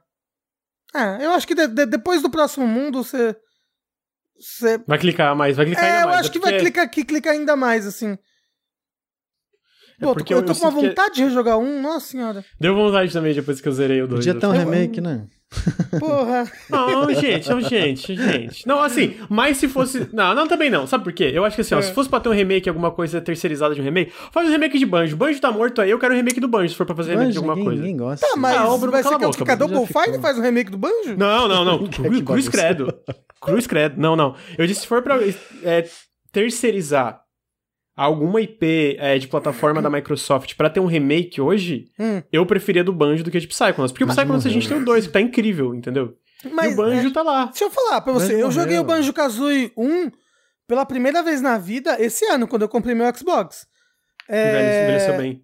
E eu amei, assim, achei Ah, maravilhoso. eu achei que ia dizer, eu me diverti bosta. demais jogando Banjo Kazooie pela primeira vez. Aí eu Não, conheci o Banjo. Tooie e não gostei tanto quanto eu gostei do Banjo Kazooie, mas preciso continuar. É, é, ele envelheceu. Assim, na verdade faz muito tempo que eu joguei, então não sei se ele envelheceu bem, mas tipo, eu joguei quando era basicamente criança, quando eu joguei o primeiro Banjo. É, o Toy eu nunca zerei. É, mas ele envelheceu bem, de fato, mas assim, é isso, né? Eu sinto que fosse- pra mim, se fosse pra ter um remake, seja do jogo de Nintendo 64 e, e esquecido lá no, no lanche, ali no recreio. É... O Psychonauts tá aí perfeito. O da Double Fine, pessoalmente, eu quero coisa nova, mano. Eu quero ver o que que vai vir depois, sabe? Tipo, eu tava vendo, não sei se vocês chegaram a ver, eu gostei muito.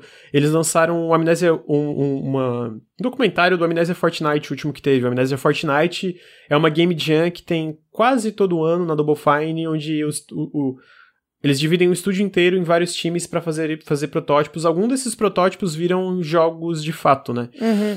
E, pô, teve umas, ideias lá fantásticas que eu fiquei, mano, cara, que coisa incrível, eu quero esse jogo completo. Tem uma lá que era tipo um protótipo, que era tipo um jogo meio que dava pra jogar, é, se não me engano, tinha até co-op, onde era tipo, tu tava numa lesma gigante e aí tu tem que proteger a lesma enquanto ela tá levando a mercadoria dela contra piratas que são tipo sapos que ficam voando numas naves. E aí eu fiquei tipo, gente, que coisa incrível, eu quero uma versão completa disso, parece muito divertido, sabe? Então, tipo, eu queria ver o que eles conseguem fazer com a parte do orçamento e da Microsoft, mesmo, mesmo esses micro jogos, esses jogos menores, né, sem tanto a preocupação eh, eh, de, de parte financeira e tal. Podem- é tipo, tu pega o Grounded. O Grounded é um jogo que tá em acesso antecipado da Obsidian, né? Ele é um jogo menor, mas que claramente o dinheiro da Microsoft tá fazendo uma diferença pro projeto também, né? Então, tipo, eu gosto muito da ideia, eu gosto muito da ideia desses estúdios que trabalham em projetos maiores trabalharem também em projetos menores, tanto para dar mais experiência para outras pessoas que querem liderar projetos, têm as suas próprias ideias, como só para sair umas coisas bizarras e diferentes, um Minecraft. Dungeons aqui, é um Grounded ali, o Josh Sire da, da Obsidian tá fazendo um RPG menor também. É, eu acho que esse tipo de coisa funciona muito bem e pode sair umas coisas incríveis. Então, tipo, eu gosto que a Double Fine tá voltando pra isso pela última entrevista do Tim Schafer, sabe? Então, tipo, eu, ao mesmo tempo que eu quero, sei lá, um Psychonauts 3 ou um Psychonauts 1 Remake, o que eu mais quero é, mano, façam coisas novas. Quero ver, sabe? Tipo. Ou às vezes, sei lá, mano, faz continuação de coisa menor, faz um Headlander 2 aí, só que sem tanta preocupação financeira e tal. Faz um Brutal Legends novo. Ah, tá aí. É, mas esse, esse aí Não, seria não, outro Rafa, gigante, não, né? Eu tô brincando, eu nunca nem joguei Brutal Legends. É bem legal, o problema do Brutal Legend que a galera às vezes odeia é porque, tipo, ele foi vendido como um jogo de ação e aventura, ele é meio que um RTS, né? Tipo, Uhum. o jogo, na metade, na um terço do jogo é tipo, ah, a gente é um RTS, na verdade, uhul, tamo junto. Mas Então, é o marketing, né? É, o marketing. Eu lembro que na época te- tem matéria que o Tim Schafer comenta que ele ficou bem frustrado com isso, tal, pela direção do marketing. É... hum, queria falar mais coisa, mas daí é spoiler. Mas, ô, joguem Psychonauts 2, ele tá no Game Pass, gente. Tipo, Ô, Lucas, deixa eu falar, diga. se a gente fosse gravar um dash de Psychonauts, você gostaria de sim, participar? ah, aham, sim, sim, sim, Tá bom, sim! Só, desculpa, só pra deixar muito claro, assim. tá bom. É... Porque é uma possibilidade que a gente tá pensando séria aí, então... Eu, eu jogo primeiro, eu só não jogo de VR, então não tem como. É... Mas acho Aí que você de tem que jogar pelo YouTube, né? É, jogar pelo YouTube, vai ter que ser o jeito mesmo pra ver todos os, os detalhes. É, eu acho que de Psychonauts é isso. E agora a gente vai, tipo, pra uma direção oposta. Ah, alguém tinha perguntado no chat, agora trazendo isso, se eu vi os bonequinhos do André de Psychonauts. Sim, eu tava vendo a live dele quando ele mostrou e eu fiquei com muita raiva do André e com muita inveja. Mas eu ganhei os mimos de Psychonauts, né? Então eu, não, eu, eu tenho o óculos do Ô, Rez e a mochila dele. ô, Lucas, eu olha nunca- aqui, olha lá. Eu olha lá nunca a ganhei do nada na minha vida de ninguém, por quê? Como assim não Também vai não. ver As nada? empresas não me dão mimo, não me dá nada, ô Lucas. Eu acho que eles viram que eu sou.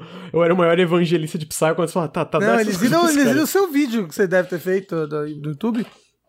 Aí. Né? Será? Não, mas o meu vídeo O- ficou meio, meio caído. O meu aniversário é segunda-feira, fica aí a dica. Hum. É, Empresas que quiserem mandar mimos, Mimo- Mimos Já- pro Rafa. Mimos é pro 6 de setembro, por favor. Tá aí. Mimos pro, pro Rafael Kina, campanha Mimos pro Rafael Kina. É... Aí a gente vai agora pra direção oposta de Psychonauts. Com... Oposta? Nossa, assim. É, oposta no sentido, tipo, um era good vibes, paz e amor, entendimento, compreensão. é. E outro é também dor e, é, pela demo, dor e sofrimento, e morte, e tripas, e, e monstros. O Tudo Lucas gosta colorido. desse tipo de coisa, né? Tudo colorido, de vermelho. Como é, como é que é? Preto. O Lucas gosta desse tipo de coisa, né? Ah, Dor, sofrimento, tripas, tudo preto e branco. Ô, Bruno, você era emo? Eu era. Lógico. Quem não era emo na adolescência? Eu, não era. era. Eu era velho não- demais pra não ser era? emo. Ah, entendi. Aí, tipo, pra mim, é. Ah, emo é coisa horrível, haha, só esses mais jovens aí, tipo um ano mais jovem, que eram emo. Uma série anterior na escola. Isso, é, pois é, exato. Tipo, literalmente o pessoal da série anterior era muito emo, da minha série já não. Ah, emo, que coisa horrível, emo é viado. e eu lá, eu não sou viado, não. Ai, Rafael. Rafael, por que chamo de Rafael? Deu- deu- ah, deu- deu- porque você é muito íntimo, né? Comigo aqui. É. Rafa, tu gosta de jogo de terror? Gosto. Nossa. Gosto sim. O Bruno tá jogando Lamento. Lamento. Ai, lamento por ele, né? Não? Lamento. Só Cacá, essa veio lá de longe, assim, essa piada. Fazendo a curva.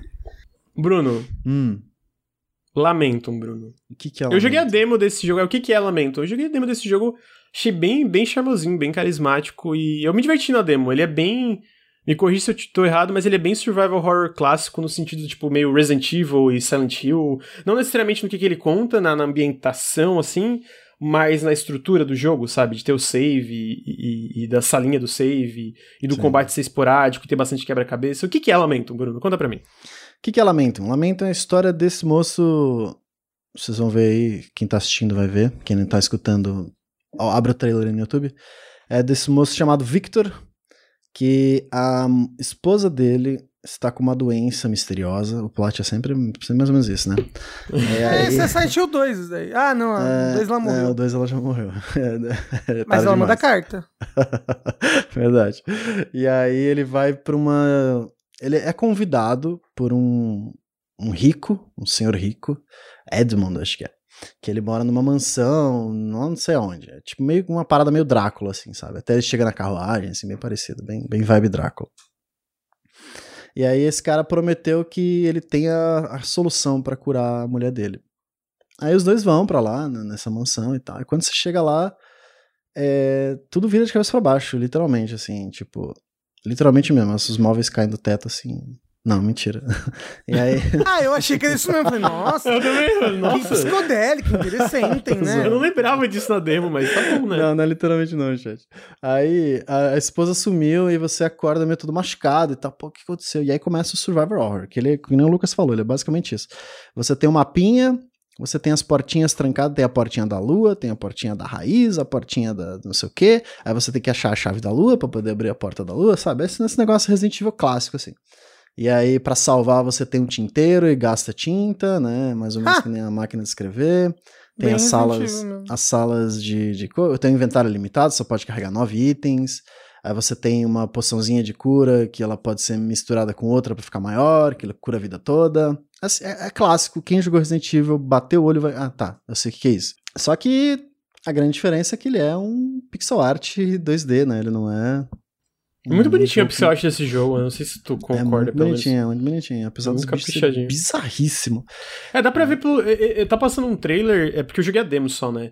E eu, pelo trailer, tá me passando, tipo, esse jogo parece maior do que eu esperava, tipo, em questão de variedade de inimigos, Sim. de lugares e tal. Porque eu vi, um, eu vi, sei lá, vários bichos diferentes e todos absolutamente terríveis, assim, tipo, de eu não quero chegar perto disso, né? Ele tem É, combate? Tem, Então- tem, tem bastante combate.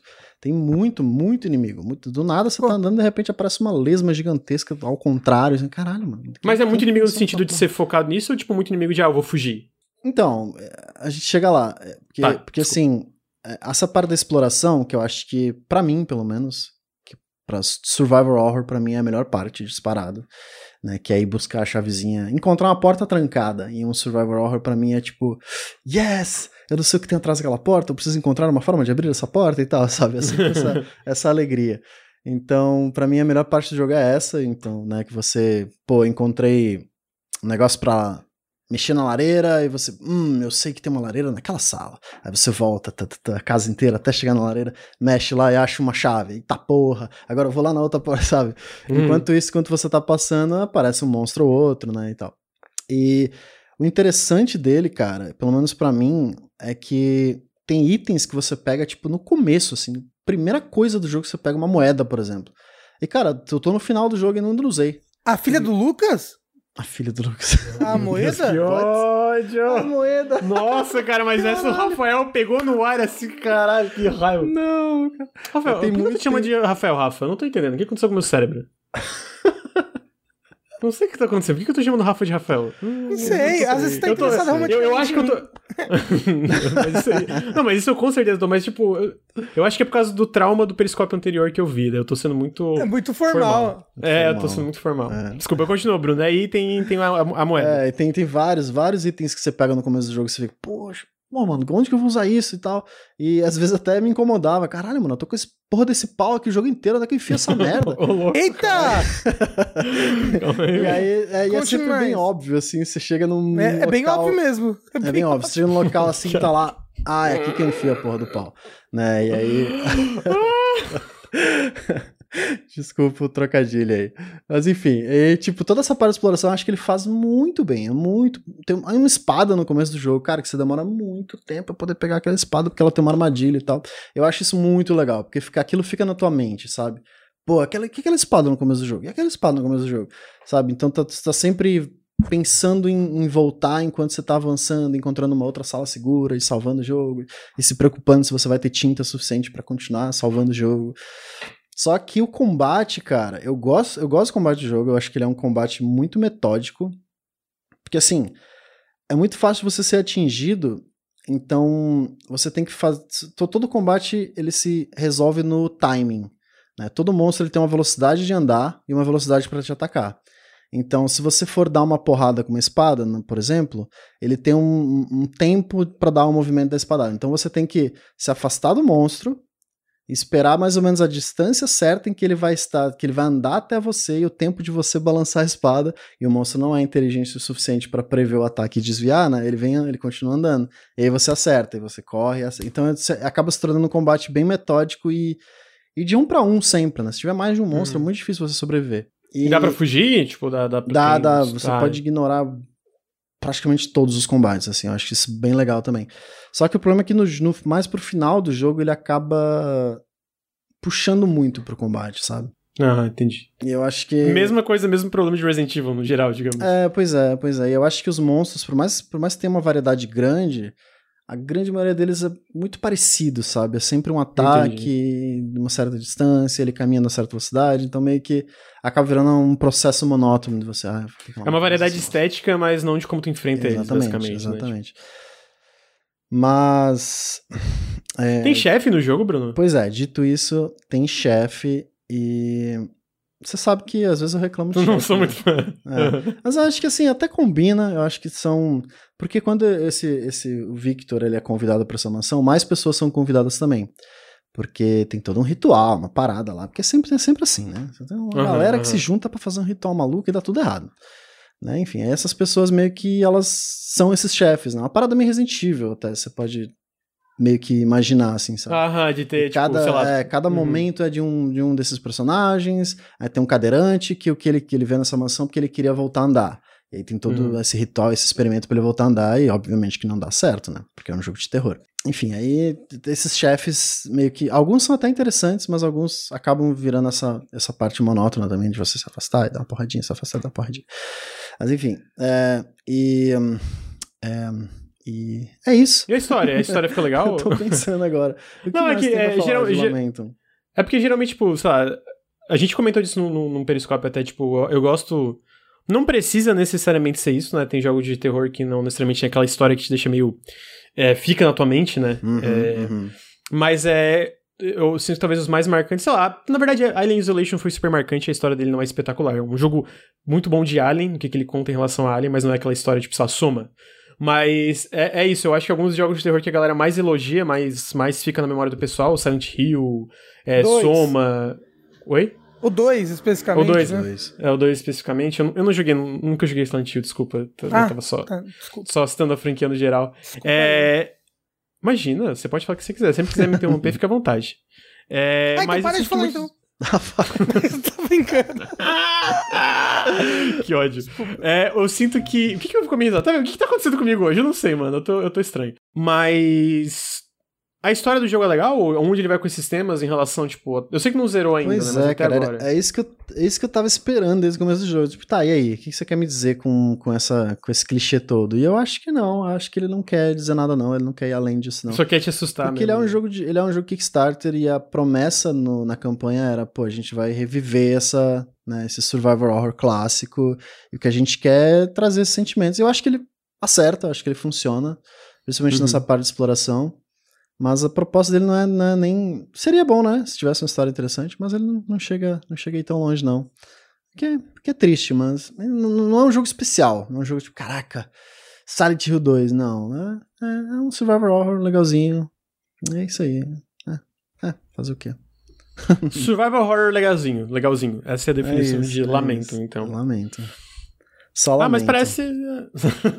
ah, tem uma coisa muito legal nesse jogo Okay. Que ele ele te dá é, dicas no cenário, não é nem dicas, é meio que ele conta um pouco do plot através de mensagens de sangue assim na parede. Bonitas. Muito é, bonito. É, é, é Dark só Souls. Que, só que as mensagens de sangue, elas são escritas numa língua demoníaca lá, o que também é muito bonito, né?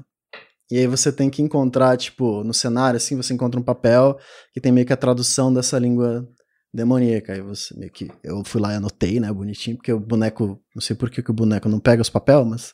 Enfim, ele não pega os papel do chão. E aí você meio que passando em determinado lugar, tem a mensagem, você traduz ela na mão ali, e aquilo te dá um, uma ideia do plot além, porque esse jogo, talvez seja um leve spoiler, mas não é, é, é tudo bem, que ele tem um upside down, né, tipo Silent Hill também, você meio que entra num, no espelho lá, até aparece no trailer ali, ele entrando no espelho. Aí você vai parar nesse mesmo mundo, só que virado, né? E eu achei bem legal essa parte, ele, ele meio que dá uma misturada maluca, só que, de novo, é a parte que ele foca mais no combate, e eu acho que é a parte menos interessante do jogo, então acabou ficando uma parada meio ai, repetitiva nessa parte, mas ainda, hum. ainda é bem interessante nesse sentido. Rafa!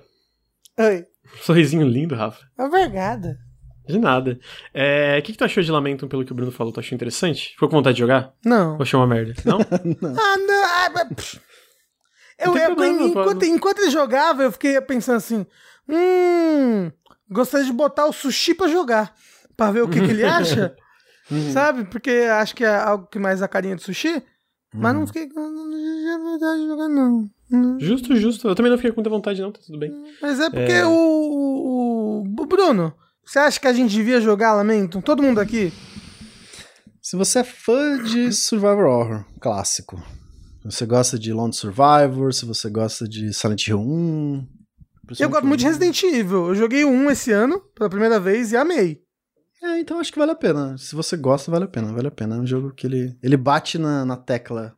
Uhum. É um jogo que não Aquele- tem muito hoje também, né? Eu, É, sinto que pois talvez esteja voltando. Eu acho que recentemente saiu aquele que tu me falou que eu não sabia que, a, que o começo é bem, tipo, ah, mulher pelada e lá.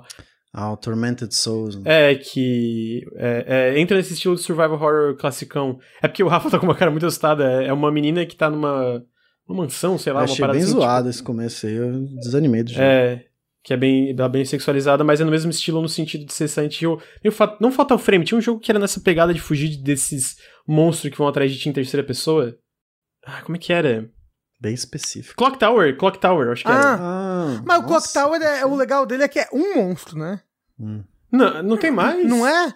Ou pelo menos é um monstro por ato do jogo, assim. Não, né? Scissor Man. É, que é, É. Um, um, um anão com uma tesoura gigante, pá, pá. Uhum. Ah, é, mas, mas, mas no sentido, eu só citei porque eu sinto que esses jogos estão meio que alguns desenvolvedores estão tentando. Recentemente saiu um trailer no Future Game Show de um jogo chamado Conscript, que eu ou tu fizemos janela, Bruno, eu não lembro. O Nelson, não? É, o Nelson editou. Ah, então foi você, porque eu não escrevi. Então foi eu. eu joguei em live, mas eu não. eu não É, então, é, teve o Con, tem os Conscript que parece bem legal da, da Primeira Guerra, se eu não me engano. Tem o Signalis, esse parece incrível, não sei se o Rafa já chegou a ver, se não viu, eu recomendo. Tá, é, mas é, eu sinto que ele tá voltando um pouquinho Ah, nesse estilo tem que eu acho legal. Song of porque- Horror também, que é bem É, clássico. assim. Eu vou falar dele num próximo pe- periscópio aí, fica pra um próximo. Então, beleza. que Tá, é desse aí tu tá gostando mais? Tô gostando mais, tô gostando mais. Tá gostando mais, entendi. É, eu vi, eu vi esse jogo. Algum. Eu acho que foi o pessoal ali, o Xande e tal, estavam gostando bastante. Eu Não gostando dele, mas dele. alguém viu ele. Alguém viu alguém jogando ele e tava achando legal. Eu acho que foi nisso. É, eu nesse- joguei em live um- uma época, quando, quando que eu tinha pegado, eu joguei um- umas duas, três horas em live, mas agora eu comecei de novo. É, o próximo jogo é o meu jogo. É o meu jogo. Lancei uma análise desse jogo hoje no canal, inclusive, lá no youtube.com.br nautiluslink, que é o Grime. O nome do jogo é Grime. Grimes, pode fazer a piada, Rafa, vai. é a, namorada do, do Elton Hello Musk. É, Melon, Grimes. a Grimes. Melon Tusk, Ga- Melon que engraçado. É, eu comecei esse jogo de forma um tanto descompromissada. Vou até botar a trilha sonora dele aqui pra falar dele, porque a trilha sonora desse jogo é muito boa. É, eu comecei um pouco, ele um pouco de forma descompromissada. Eu vi, assim, eu sou a pessoa. Eu gosto de Souls-like. Eu gosto de Metroidvania. Se tem um, um que eu acho minimamente interessante, eu vou atrás de jogar. Eu, eu sou, ah, pô, o gênero tá saturado, tem muito Souls-like, discordo, pode mandar mais, pode mandar mais Metroidvania. Tem pouco, pode mandar mais. Não, não, não, não acho que tá saturado, não. Manda bastante.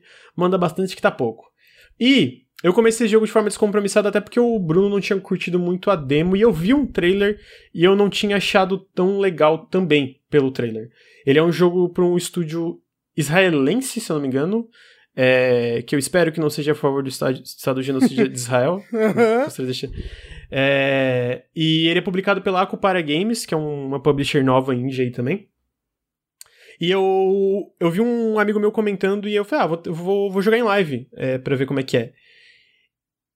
E eu acabei achando o jogo fascinante, cara. Ele é um, um jogo que mistura o estilo Souls-like com o estilo Metroidvania. Eu ia botar a música dele, mas eu vou trocar porque a música dele tá me deixando desconcentrado. Ela é muito, muito pesada. Fiquei, fico nervoso. É... Ele mistura Souls-like e Metroidvania, mas eu acho que o maior diferencial dele, tipo, é meio que o mundo dele, teu personagem. Ele é um mundo... Esse mundo é, é, tipo, basicamente, todos os seres que habitam esse mundo são meio que, tipo, de pedras ou, ou, ou raízes ou, ou uma carne estranha. E o mundo em si também é meio que todo de pedra, né? Tipo, é tudo cheio de cavernas, lugares estranhos e... e... Lembra... eh, Só que tudo isso é todos esses personagens, todas essas criaturas são meio que obcecadas com a anatomia humana, com o corpo humano, né? Com, com, com a forma humana. Então, tipo. E aí o lance é que o teu personagem, ele meio que tem essa anatomia, mas no lugar da, da cabeça ele tem um buraco negro.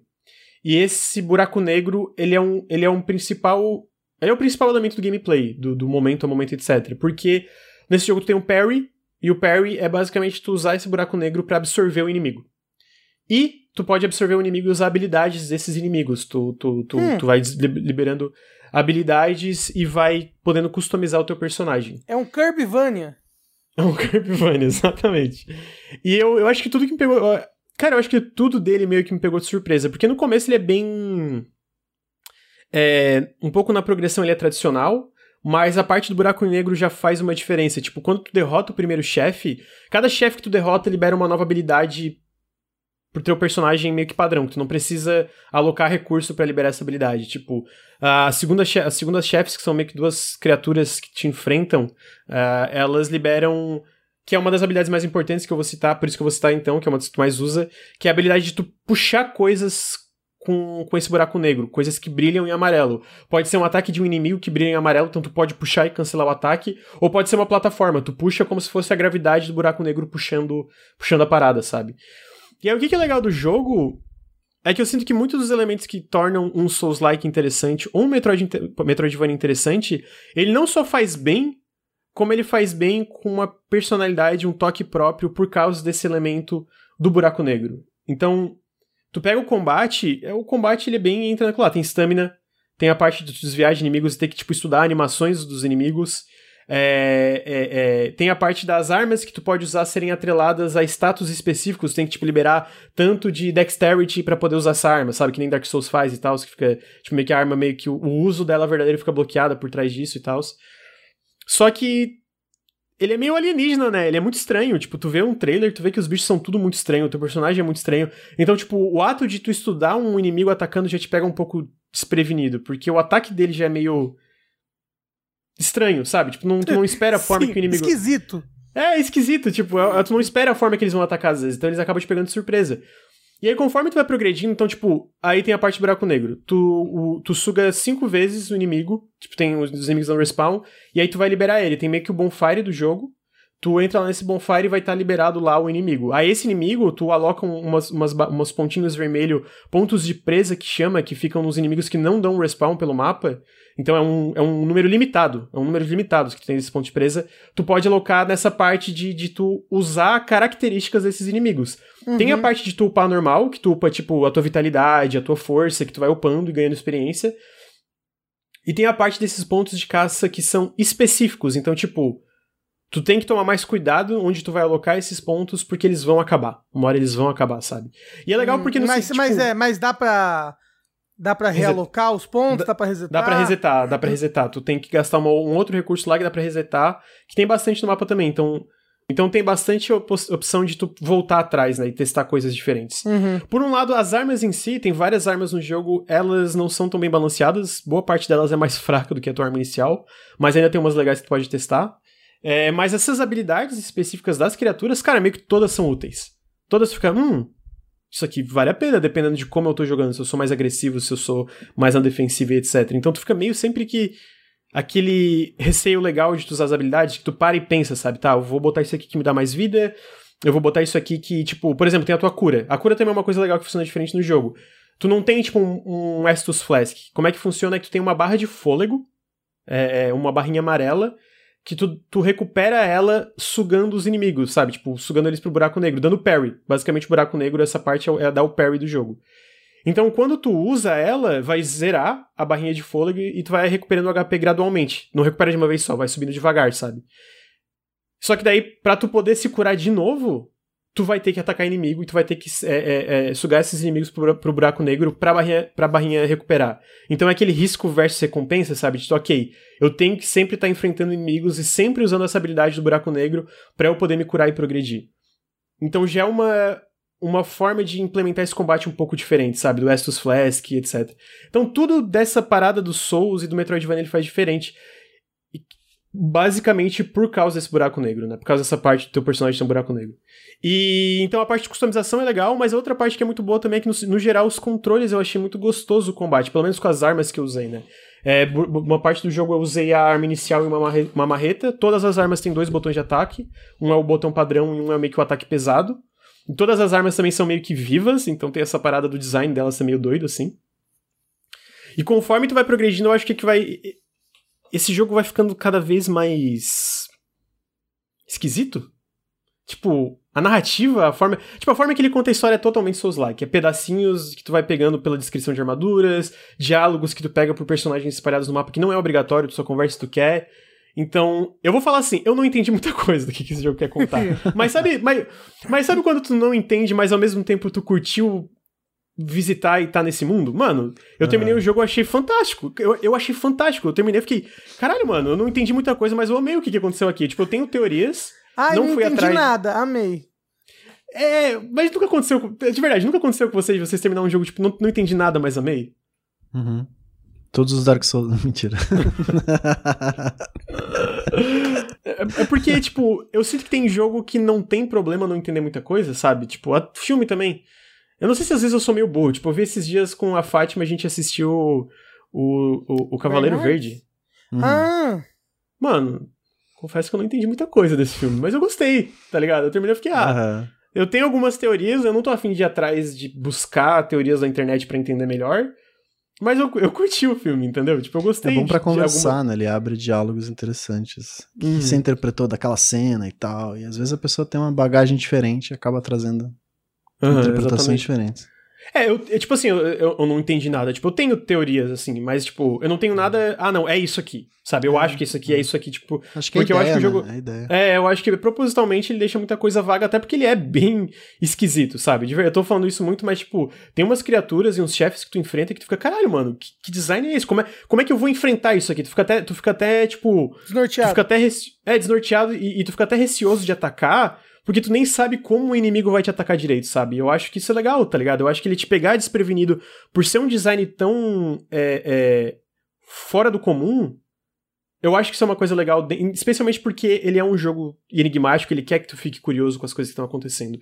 E eu acho que ele faz isso muito bem. E conforme tu vai progredindo, uma coisa que é legal é porque é isso, né? Ele é um Souls-like, a parte do combate é muito isso do Souls-like, das armas, é, dos chefes, de ser baseado em stamina, de ser baseado em estudar padrões de ataque, e tu tem que ter aquele cuidado, né? Ele, não- ele é difícil, mas ele é aquele difícil, tipo...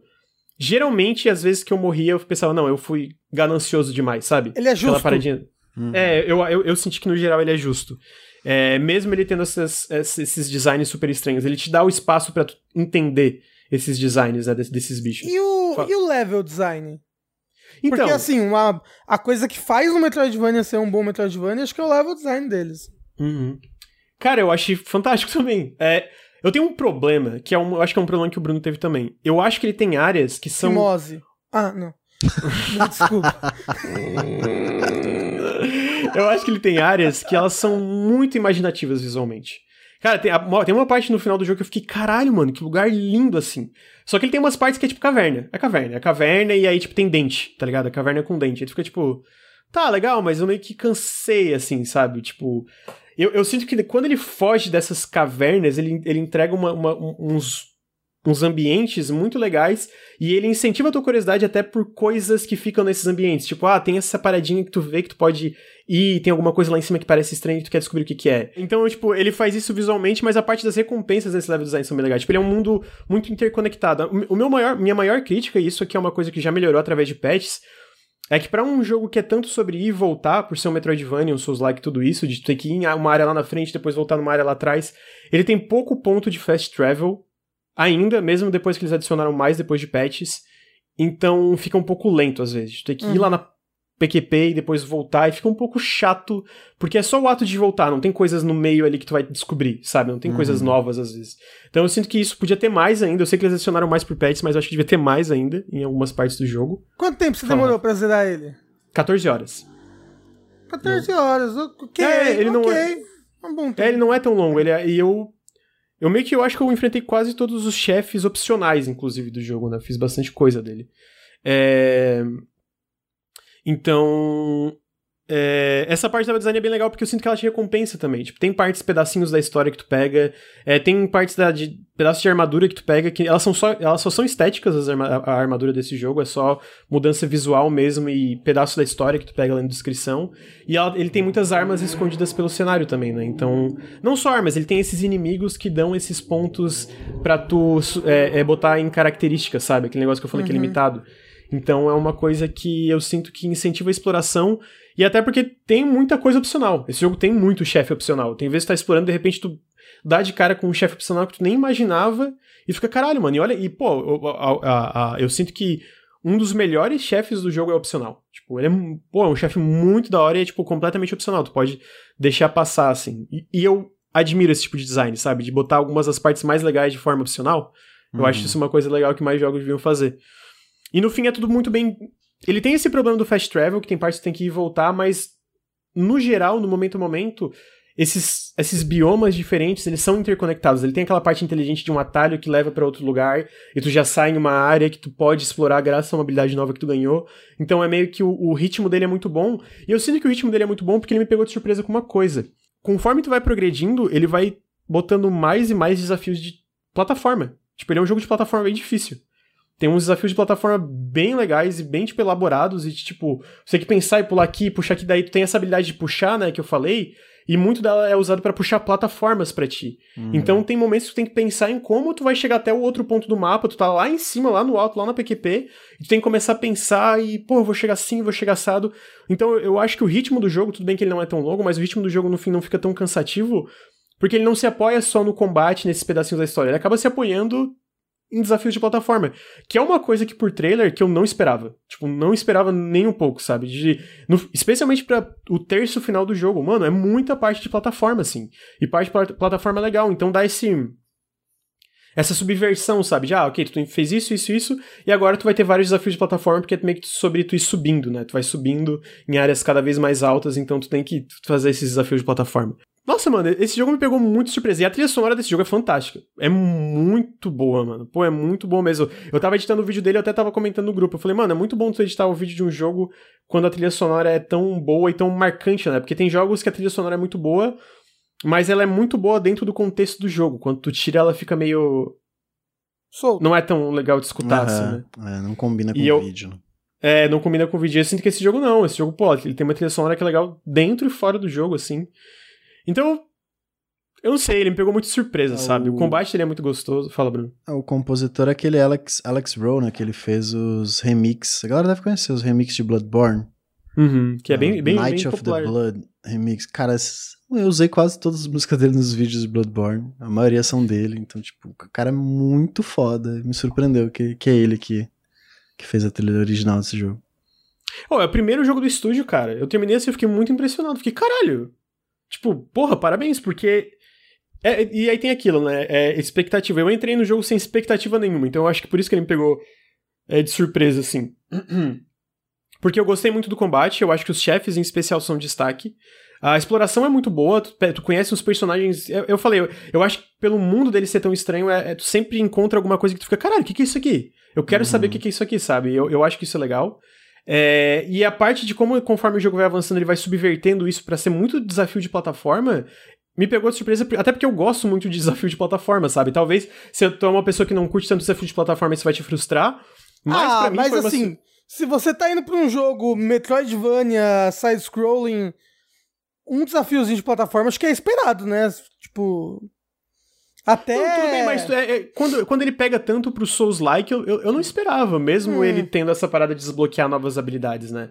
Eu, eu, eu, eu, esperava desafios leves. E, cara, não, realmente são desafios super elaborados, assim, de, de plataforma, sabe? Uhum. De, tipo, ter parte de plataforma, ou de, de pular e tal, no meio das lutas de chefe e tal. Eu falei, cara, que legal como o jogo. A, a, direção que o jogo faz no final para te, tipo, tirar da tua zona de conforto, sabe? Porque tem esses desafios de plataforma com combate no meio, às vezes. Então é uma coisa bem legal. Tem umas partes que é um pouco frustrante, porque eu acho que é umas partes que faltou aquela camada de polimento para pro ato de tu puxar as plataformas funcionar tão bem como deveria para eles não se tornarem frustrantes. Então eu acho que pro final do jogo tem os desafios de plataforma que não são tão bem equilibrados, então só fica frustrante. Mas isso é meio que a exceção e não a regra. A regra, no geral, são desafios, le desafios legais que tu termina e fica. porra, isso aqui foi irado, eu não esperava, que legal, esse, todo esse desafio ia chegar nessa parte bem alta, ter uma visão lá do fundo, mó bonito, assim, sabe, aquele cenário mó estranho, mó bonito, assim. Então ele meio que, ele foi um jogo que me pegou muito de surpresa, porque eu não botava expectativa nenhuma e tudo que ele faz, ele tem problemas, ele, ele tem umas partes que são um pouco, tu vê que falta aquele polimento, mas eu sinto que ele acerta em muito mais do que erra e ele faz umas coisas diferentes. Ele dá, ele dá aquela personalidade própria para um estilo saturado, sabe? De Soulsvania e, e, etc.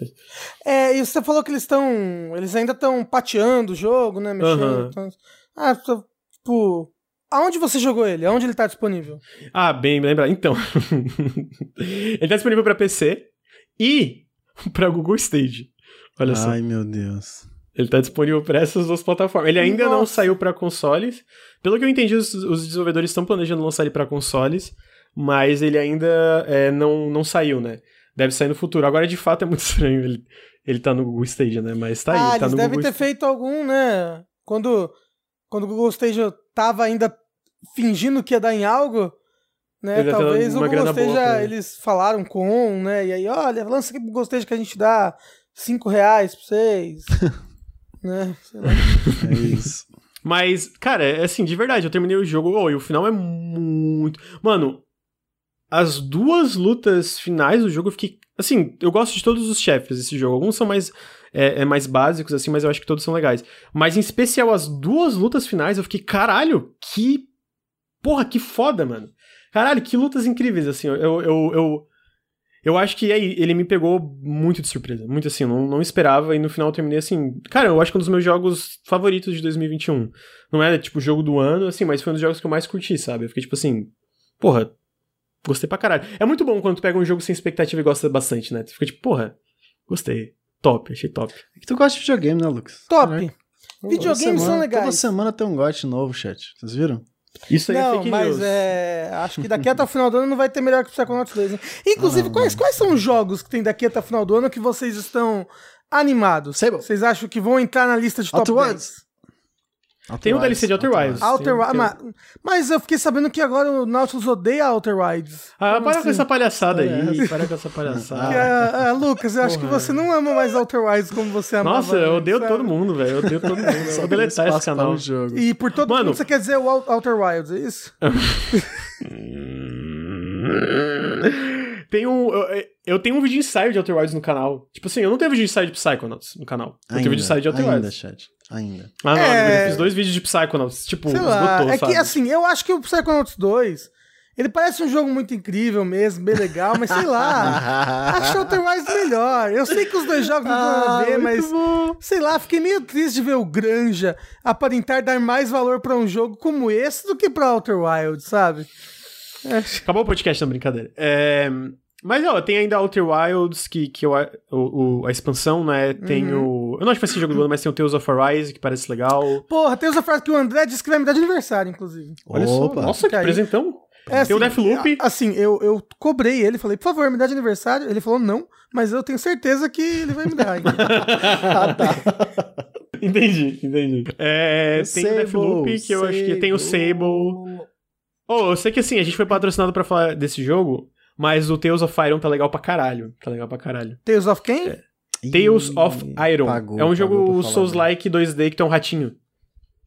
Noco Noco. A gente Noco não foi Noco. patrocinado pra falar desse jogo. é muito legal o jogo. Tem o Eastward, que parece legal também. Tem o Kena. Tem Isso Kena. tudo esse mês, né? A gente só falou Isso de tudo, é, eu, eu tô olhando a nossa lista de lançamento desse Caramba! mês. Esse mês, é. Isso Tem tudo o esse Lost mês, meu Giant, Deus. é, tudo esse mês. Tem o jogo novo do pessoal do To The Moon também, que eu sei que tem muita gente que curte. To the Moon 3. É. E, pô, e aí em outubro tem mais coisa. Tem o Jet, tem o Solar Ash, tem é, Age of Empires 4, que eu gosto, me deixa. Final do ano tem Halo, espero que seja bom, porque eu amo Halo. Tem Halo, né? Tem Halo. É... Ai, meu olho. Mas, é, assim, eu, eu acho muito difícil alguma coisa achar lugar de Psychonauts. Mas eu gostei muito de Grime. Eu acho que Grime, tipo assim, se, vocês, se você gosta de Souls-like, se você gosta de Metroidvania, eu acho que, cara, vai fundo. O jogo é muito legal. Top é muito legal 10 mesmo. do ano? Mas se você não gosta de Top pedra, 10, top 10, top 10 do ano. Top 10 do ano. Eu, eu acho que assim, eu, eu nem tenho um top 10. Eu acho que eu nem tenho 10 jogos que eu falaria ali. Ah, incrível, assim, sabe? Ó, tá no. vou te falar me- meus jogos que estão aí no possível top 10 do ano. Tá? Que eu tô botando aí, ó. Vamos ver. É, top 21, so far. É, Psychonauts 2. é, Monster Hunter Rise. Você não deve ter jogado, eu imagino. Não, eu joguei pouquinho. Mas, pff, lixo você. é, Hatch and Clank Rift Apart. Certo? Top, top 10, né? Por favor. É, Ok. eu, não, eu não botei nos meus destaques aqui. Nossa senhora, não, tudo bem. Relaxa, a gente já foi amigo mesmo antes. É, Resident Evil 8, Bom jogo, bom jogo. Ender Lilies, eu gostei pra caralho. Returnal, Ainda eles é muito bom. O Returnal também não, não entra. é, Bowser's Fury. É desse ano. E Takes Eu, então, o Bowser's Fury, eu, eu achei o Triland fantástico, mas eu não zerei o, o- a expansão ainda, Bowser's Fury. Ah, mas é que é só, só a expansão que poderia estar no top 10. Né? Que o outro é um remake. Um coisa. É, e é isso. E ó, e eu acho que talvez o Unsighted quando sair. E o Ah, que é tem que sair, de- que eu tô bem, bem animado. É, e o Takes Two, não gostou? Eu falei Takes Two. Falou? Não falei? Então, é- é- bom, eu, talvez Bem, não tenha ouvido coisa, só. editor, It Takes Two, bota lá é, a lista que eu botei de destaque aqui já falei, jogos Hatchet, já falei. O Lucas que falou que odeia Hatchet. todo Não, o Ratchet eu acho que. O de Ratchet, eu, Ratchet. eu olhei que tá aqui sim, tá aqui sim. Eu tava, tava pensando que não, mas tá aqui. Os jogos que eu botei assim, que foram os que eu pensei assim, ah, isso aqui pra mim tá de destaque do ano. Tem, obviamente, o Psychonauts 2, tem o Shikori, aí tem o Grime agora. O Ender eu botei também no meu, Rafa. Eu gosto muito do Ender também. Uhum, Ah, o Ratchet Clank, o Resident Evil Village eu achei muito bom. sim. O It Takes Two, e teve um jogo que me fez chorar tanto, mas tanto que eu acharia criminoso não botar, que foi o Before Your Eyes. E eu também gostei muito esse ano do Olirra, mas eu tô. Pô, achei muito legal. Usei umas três vezes até, o, mas eu acho. o, o Dodgeball eu não joguei mais, Doca. Até instalei, preciso continuar jogando. Preciso O continuar Dodgeball eu jogando. gostei, eu achei bem legal, mas eu tenho uns problemas com ele, por isso que eu tipo, não botaria no, no mesmo naipe desses jogos Uhum. que eu achei. Ah, mas eu acho que É. num top 10 até dá, dá pra ficar, talvez. Dep Dá, depende do, dá. do resto Depende do, do resto ano do aí, ano, né? é. É. Bruno, teu top, top 10, não tem jogo? Não gosta de videogame? Tá esperando, não. O Bruno só gosta de edição de vídeo hoje em dia. Pois é, eu tô vendo aqui a lista aqui, eu tô tipo. Hum. Hum. Não gostou de nada. É, O Bruno um não, jogo bom, né? Ah, o Chris Tales eu gostei, eu acho que. Você gostou do Chris Tales? Top Sério? 10 Tá de sacanagem, tá de. Eu sacanagem. de jogo, eu, hein? Vocês, vocês Não, não, não, é porque eu só ouvi pessoas falando muito mal dele. Muito, muito Que mal. isso, é fofinho. É um verdade. por turno, eu gosto de jogo.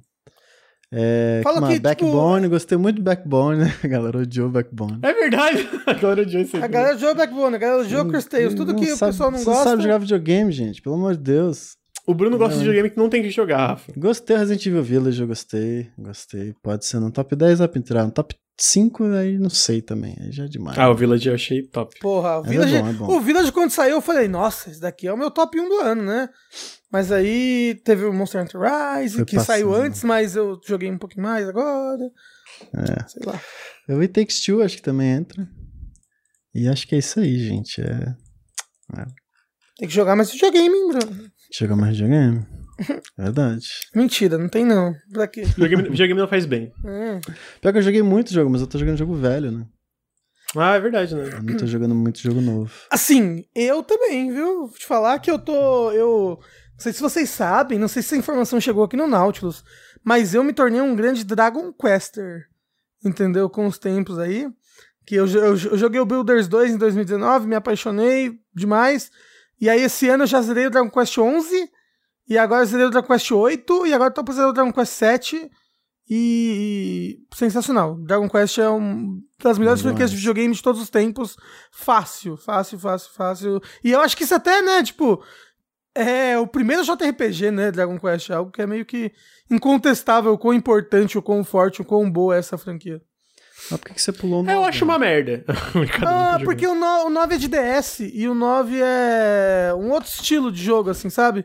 Sabia que o Bruno foi ameaçado de morte porque ele falou mal de Dragon Quest? Ah, não, não foi o Dragon Quest 11, não, foi o Final. Fantasy 12.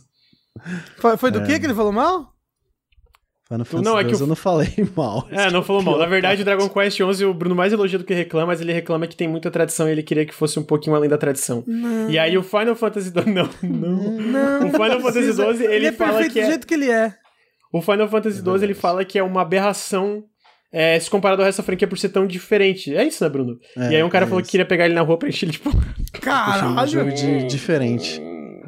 Nossa, game- Diferente é Ai, você! Diferente é que você! Eu não sou É porque ele achou que a aberração tava falando mal, aí ele ficou puto. Que o Assim, mas puto. a aberração- Ah, convenhamos que a, convenhamos a é uma- capacidade de interpretação é muito ruim do cara, né? Tipo, porra! Mas assim, é uma palavra meio forte também, aberração. Ah, o Final né? Fantasy 12 é uma aberração. Aberração é o que o pessoal me chamava na igreja, sabe? Diferente. Que horror. Eu não sei Meu como eu Deus reajo a isso, cara. Eu tô. Ai, que coisa. Ai, meu Deus. Acabou o podcast. Não, brincadeira. Realmente. Mas ó, o cara falou que queria pegar o Bruno na rua e encher ele de porrada. Eu quero pegar o disso? Bruno também. Quer dizer, Opa, opa. Opa, opa. Mas eu acho que é isso do Grime, na verdade. A gente tava falando dos jogos aí do. Ah, tem bastante jogo que eu quero jogar esse ano ainda. Tem bastante coisinha que eu tô, tô Tem, curioso né? aí. Os, go os GOTs estão saindo esse mês. Anota aí, Então chat. é. Cara, Outer Wilds, meu Deus, cara. Tipo, agosto vai pro Psychonauts 2 e em setembro sai coisa nova de Outer Wilds. Meu, não pode jogar esse meme aí, mas, de mas, otário mas eu acho que o Walter Wilds vai ser muito pequeno, né? O DLC. Pô, eles estão há dois anos fazendo, Rafa. Mas o primeiro jogo. Quantas horas tem o primeiro jogo, mais ou menos? 30? Eu levei umas 30 pra zerar. É, por aí. Você acha que esse DLC vai ter quantas horas? Você demorou 30 horas pra zerar Outer Wilds? Ah, amigo, eu sou meio burro, né? Eu também. Ah, tudo bem. Então. tipo assim, e eu sou meio burro e eu tava jogando antes do, do, do jogo sair oficialmente. Então eu tava Aí tipo assim. não tem guia, né? Não tem guia nada. Eu tava tipo assim, gente, e aí, o que eu faço? Então, é, é eu demorei. Vai sair mais DLC de Blasphemous? Vai em dezembro, vai ter o último DLC do jogo e eles confirmaram Blasphemous 2 pra 2023. Ora! É. Ah, mas eu, eu acho que é isso de Grime. E do Periscópio também. E do Nautilus, né? Por que não? É, do nada. tá bom já né, nesse canal, meu Deus. Acabou, acabou tudo. Rafael, Ai, muito obrigado por aceitar o convite pra vir aqui gravar o Periscópio com a gente, amigo. Obrigado, desculpa qualquer coisa. Amigo, não tem que pedir desculpa nada, você é perfeito. Obrigado, É você isso. também é perfeito. Exceto quando não é. Justo, justo. A- a- achei um comentário pontual, achei um comentário pontual. Assim, eu não sou perfeito o tempo todo, eu sou, eu sou, eu sou capenga, entendeu? Eu sou Você é perfeito em todas as Mais suas imperfeições. mais pra menos que pra mais, assim. Não, mas, mais pra mais. Muito obrigado. É, Rafa, recados finais, coisas que você gostaria de falar pra comunidade Nautilus e sobre o que, que você trabalha, o que, que você faz na internet? É, eu trabalho na internet e às vezes é um erro, né? Fica aí a dica. Às não, vezes. Não trabalhem, tá? Não trabalhem. Ponto. O negócio é você ficar num canto do quarto e morrer. Mas de resto, Que horror! esse define ali naquele cantinho mesmo, não atrapalha ninguém. O trabalho na internet, legal. É, jogabilidade, fazemos podcasts, muito legal, maneiro. E joga em Dragon Quest Builders 2, é um bom RPG com Minecraft e diversão e historinha e personagens bacanas e fofos, mas é um RPG, vai ter muita muita leitura. Só leitura. Setembro Amarelo, porra, é verdade. Gente, não me cancelem no Twitter. Por favor. Ai, que raiva. É, e sigam lá o Jogabilidade, gente. Apoiem o Jogabilidade, e, É. que é um canal maravilhoso. O Rafa é maravilhoso. E Aquelas. sigam o Rafa também, é Rafa QA no Twitter. Rafael, QA, perdão. Rafael, isso. Rafael QA, perdão. É, E é isso. Bruno, Olá, tudo bem, amigo? tudo bem? Tudo bem. Tudo bem. Amigos aqui. não gostam mais de videogame, não, né? Eu gosto de videogame, Lucas. As pessoas falam muito isso, que eu não gosto de videogame. Eu gosto de Ai, você sabe que tadinho do, do Bruno. Parece o Ricardo. Gente, vou falar que o Ricardo do, do jogabilidade. é, ele trabalhava muito, né? Enquanto ele tava no jogabilidade. E, e ele, às vezes, não tinha como jogar as coisas. E as pessoas ficavam enchendo a paciência dele. Enchendo a paciência dele até ele sair do site, assim, tipo. Ah, ele não joga as coisas. Tinha que Sério? Ah, site. que é. chato. Que chato. Ah, a, é. a- a galera aqui. ah, Bom, pelo menos a galera do Twitch aqui é suave. Ninguém. Aqui no Twitch ninguém é assim. No YouTube. No YouTube é complicado, né? Eu, eu lembro que eu fiquei muito puto uma vez que eu- a gente lançou um vídeo, foi o Bruno, ele lançou um vídeo do Indústria, um jogo que ele tá muito ansioso, que sai em setembro, amigo. Tinha esquecido, Sim, sai em sim. setembro. É, e aí Já um cara pedi. comentou. Nossa, eu fiquei muito puto. Eu fiquei muito puto porque o cara reclamou e reclamou falando do próximo vídeo que eu ia fazer. No sentido, tipo assim, ele falou: Ah, porque esse canal não é mais a mesma coisa, vocês não mostram mais os jogos independentes legais e tal, tal, tal. Tipo, ninguém, nem fizeram um vídeo sobre Ender Lilies. E eu tava trabalhando num vídeo de Ender Lilies. Eu fiquei tipo assim, cara, eu quero cancelar o vídeo de Ender Lilies só por causa desse roubado. Chato do caralho. Vai tomar no cu, mano. Não, Chato, ah, insuportável. Teve gente que, tipo assim, é, o Rick está usando a água da casa, sabe? Ai, que desagradável. Tipo, e ele não tá participando do site, eu estou pagando o Patreon, como é que ele fica usando as coisas Meu Deus, é sério? Tipo, falando É sério, sério, isso? sério, sério. Ai, mano. Ah, é, o ser humano, é, trabalhar com a internet é isso aí. Mas dito Mano, a isso, galera é- a graças galera a Deus, nós ainda temos uma comunidade muito, muito, muito, muito boa e privilegiada aqui, sabe, no Overnautibilidade. É uma Sim. galera muito legal, com raras É, é exceções. Sim, realmente é. Não, que nem eu falei, tipo, é, a galera pede no Twitch, ah, vocês jogaram tal coisa, mas assim, aqui na Twitch especificamente, eu nunca vi ninguém, talvez raras vezes, mas ninguém vindo cobrar ser chato, assim, sabe? Até porque cobrar, porra. Caramba, não. Cobrar, porra. não- mano, jogo, jogos são grandes, tá ligado? Tipo, eu joguei Grime foi tipo 15 horas da minha, 14 horas da minha vida, não é? Isso. Tipo assim, não, e, e olha que ele não é um jogo longo, tá ligado? Então, tipo, jogo tom, videogame toma muito tempo. Mas é, não, a galera é de boas. Eu, eu falo pro Bruno, ele sabe que é só brincando, só pra, só pra pegar no pé, Uhum. pelo amor de Deus, não. não, Você não joga Mas se aqui, quiser não odiar não. videogames também, eu te dou toda É, a razão. Eu odeio videogame. Eu Tá. odeio, eu Sabe um jogo que eu dia. amei esse ano, cara? Eu não falei pra ninguém, eu acho que eu, eu, eu, eu vou prometer aqui em Periscope, eu vou fazer um vídeo desse jogo, Ô, que é o... amigo, pensa, respira. Não, não, eu vou fazer, eu vou Tá- fazer. eu vou Respira, amigo. já.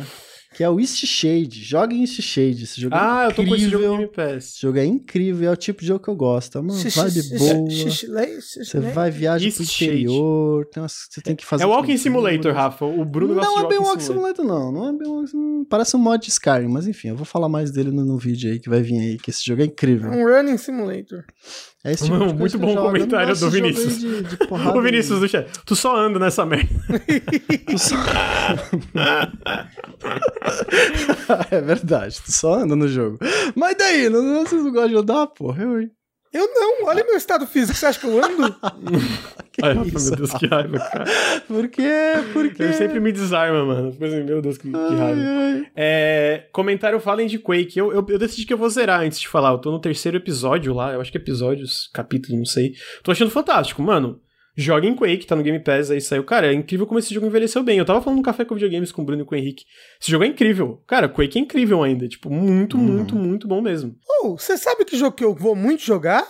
É, e eu não sei. Porque assim, final de ano lança Halo Infinite, né? Uhum. Eu tenho um Xbox Series X. Eu acho que seria um, um crime eu não jogar o Halo. Quando lançasse, certo? Ó, se não gostar do primeiro, tenta ir no segundo e no terceiro. Porque o primeiro eu acho que é o mais divisível Pô. da galera. É porque, né? Isso é, é muitas horas. É isso que eu ia falar. Eu tenho um Xbox, eu tenho um Game Pass. O que, que eu tenho que jogar pra jogar o Halo Infinite? Todos os Halos? Não, só o Infinity. Não, assim, tu quer entender a história, amigo? Tipo assim. Tem que ler os pra 30 entender? livros, Rafa. É, Não, vê um não. resumo. É porque o os problemas do Halo, quando eles foram pra mão da, da 343, é que tu, pra tu entender tudo que tava acontecendo, de fato, tu tinha que ler todas as HQs. Então, Nossa tipo, senhora, meu Deus. É, ficou uma merda, ficou uma merda. Tipo, tu entende, mas ao mesmo tempo tu não entende muita coisa. Porque tem coisa que parece que tá faltando, sabe? Tu tem que ver os terminais do jogo e etc. E, tipo, pra tu entender tudo mesmo, tu entender, tipo, personagem, etc., teria que jogar também o Halo Wars 2, que, tipo, os inimigos principais do Halo Infinite são os Banished, né? Pelo menos os revelados até agora. Que é uma facção que foi introduzida no Halo Wars 2. É, que inclusive é a melhor Nossa. facção recente dentro do mundo do Halo. Nossa. Então, tipo assim, a 343 ela se enrolou toda. Se enrolou toda. Eu, eu gostava, eu até comentei no, no, no café, que eu falei, mano, era legal que quando a, a- porque a Band ela sempre expandiu o universo. Mas tu jogando É, os com jogos as novelas, né? É isso. tu jo- Eu tava querendo. Eu tava pensando na piada com a Band e não vinha, cara. que droga. Eu só concordei, eu só concordei. É isso. É, é isso aí.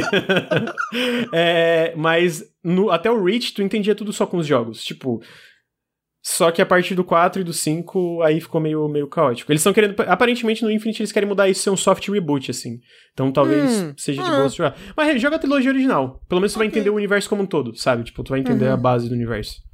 Ok, ok. É, é é muito tempo cada jogo ou não? Não, é curtinho. 6, 7 horas fizeram cada Halo. Porra. É, olha só.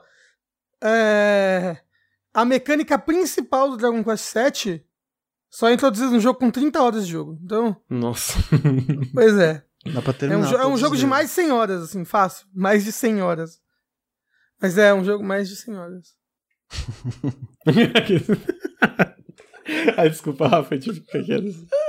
É... Mas é legal, eu espero que tu goste do, do Halo, amigo. Amigo, desculpa, ficou com vergonha. Eu não entendi o que você falou, na verdade. Mas aí Não, eu é que eu só fiquei e quieto. É que eu só fiquei quieto, tu falou e eu fiquei tipo, Na dúvida, sério. é isso. É um bom host, né? Ele sempre faz isso. Quando a- o convidado fala, ele fica quieto sem responder. É mentira, eu sempre respondo. Eu só dessa vez eu fiquei quieto. É... É brincadeira. Mas. Acho que é isso. Com isso a gente chega no final do Periscópio 54. Rafa, Hum. muito obrigado pela sua presença, amigo. Obrigado vocês por me convidarem. Eu fui no no Overloader falar sobre Psychonauts 2 essa semana. Agora eu vim aqui no Nautilus e segunda-feira eu vou falar sobre Psychonauts 2 no, no Vértice. né, completando aí a trinca sagrada. Tá certo, É tem que falar de isso. Psychonauts em Vou todos os espalhar a lugares palavra possíveis. em todos os Tem que lugares. espalhar a eu puder. Eu sou assim com Psychonauts também, eu espalho a palavra. É, Bruno, É isso. tudo bem, né? amigo? Tá tudo bem. Só queria pedir ao editor aí pra pagar a parte que eu prometo um vídeo aí. Só isso. não vai não, não vai não. Se arrependeu, né, otário? Se fudeu. É, gente, com isso encerramos o Periscópio número 54. Queria agradecer todo mundo aí que veio. Queria agradecer os subs que a gente teve, rapidamente. Abraca... Abracadaba... Abraca... AbracadabrotX, muito obrigado pelo sub por dois meses. Dev Campos, muito obrigado por 12 meses de Prime. Maximonet por 8 meses de sub. Maurício Júnior, 27 por, por 10 meses de Prime. Da Russian, Russian por 2 meses de sub. Brenner CJS por 5 meses de sub. Fiquei sem bolo por 6 meses de Prime. Ah, Silvio pelos, pelo gift sub. E Gui RV por 2 meses de sub.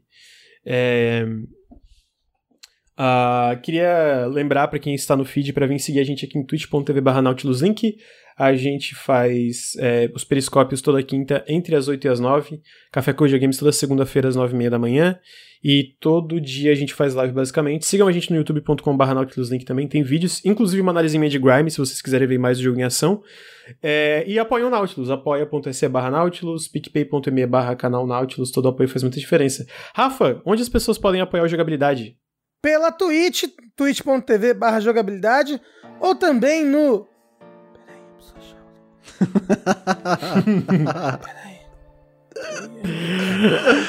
Meu Deus! É, contribua.jogabilidade.de. Olha aí. Olha aí, tem tudo lá. Esse, inclusive, esse é muito bonitinho essa página, hein? Acho que poucas pessoas conhecem. Entra aí, gente. Contribua.jogabilidade.de. Vocês veem como o André faz as coisas bonitas. É verdade, tem que concordar, André, André é muito brabo. É, Então é isso, apoia o jogabilidade, apoia o Nautilus e. Muito obrigado, Rafa. Muito obrigado, Bruno. E muito obrigado, chat. Quer falar? Obrigado. Muito obrigado. Obrigado. O André, Então- gente, desculpa, o André fez eu fazer isso, é pelo contrato, sabe? Obrigado. Eu sou obrigado a falar assim desse jeito. Foda, Tudo viu? bem, Rafa, a gente entende. É, o, o- Vocês sabem o Bruno faz eu um trabalhar no porão sério, todo um dia cara também, sério, com- né? É. é isso, muito obrigado, tchau, até semana que vem. Tchau. Valeu!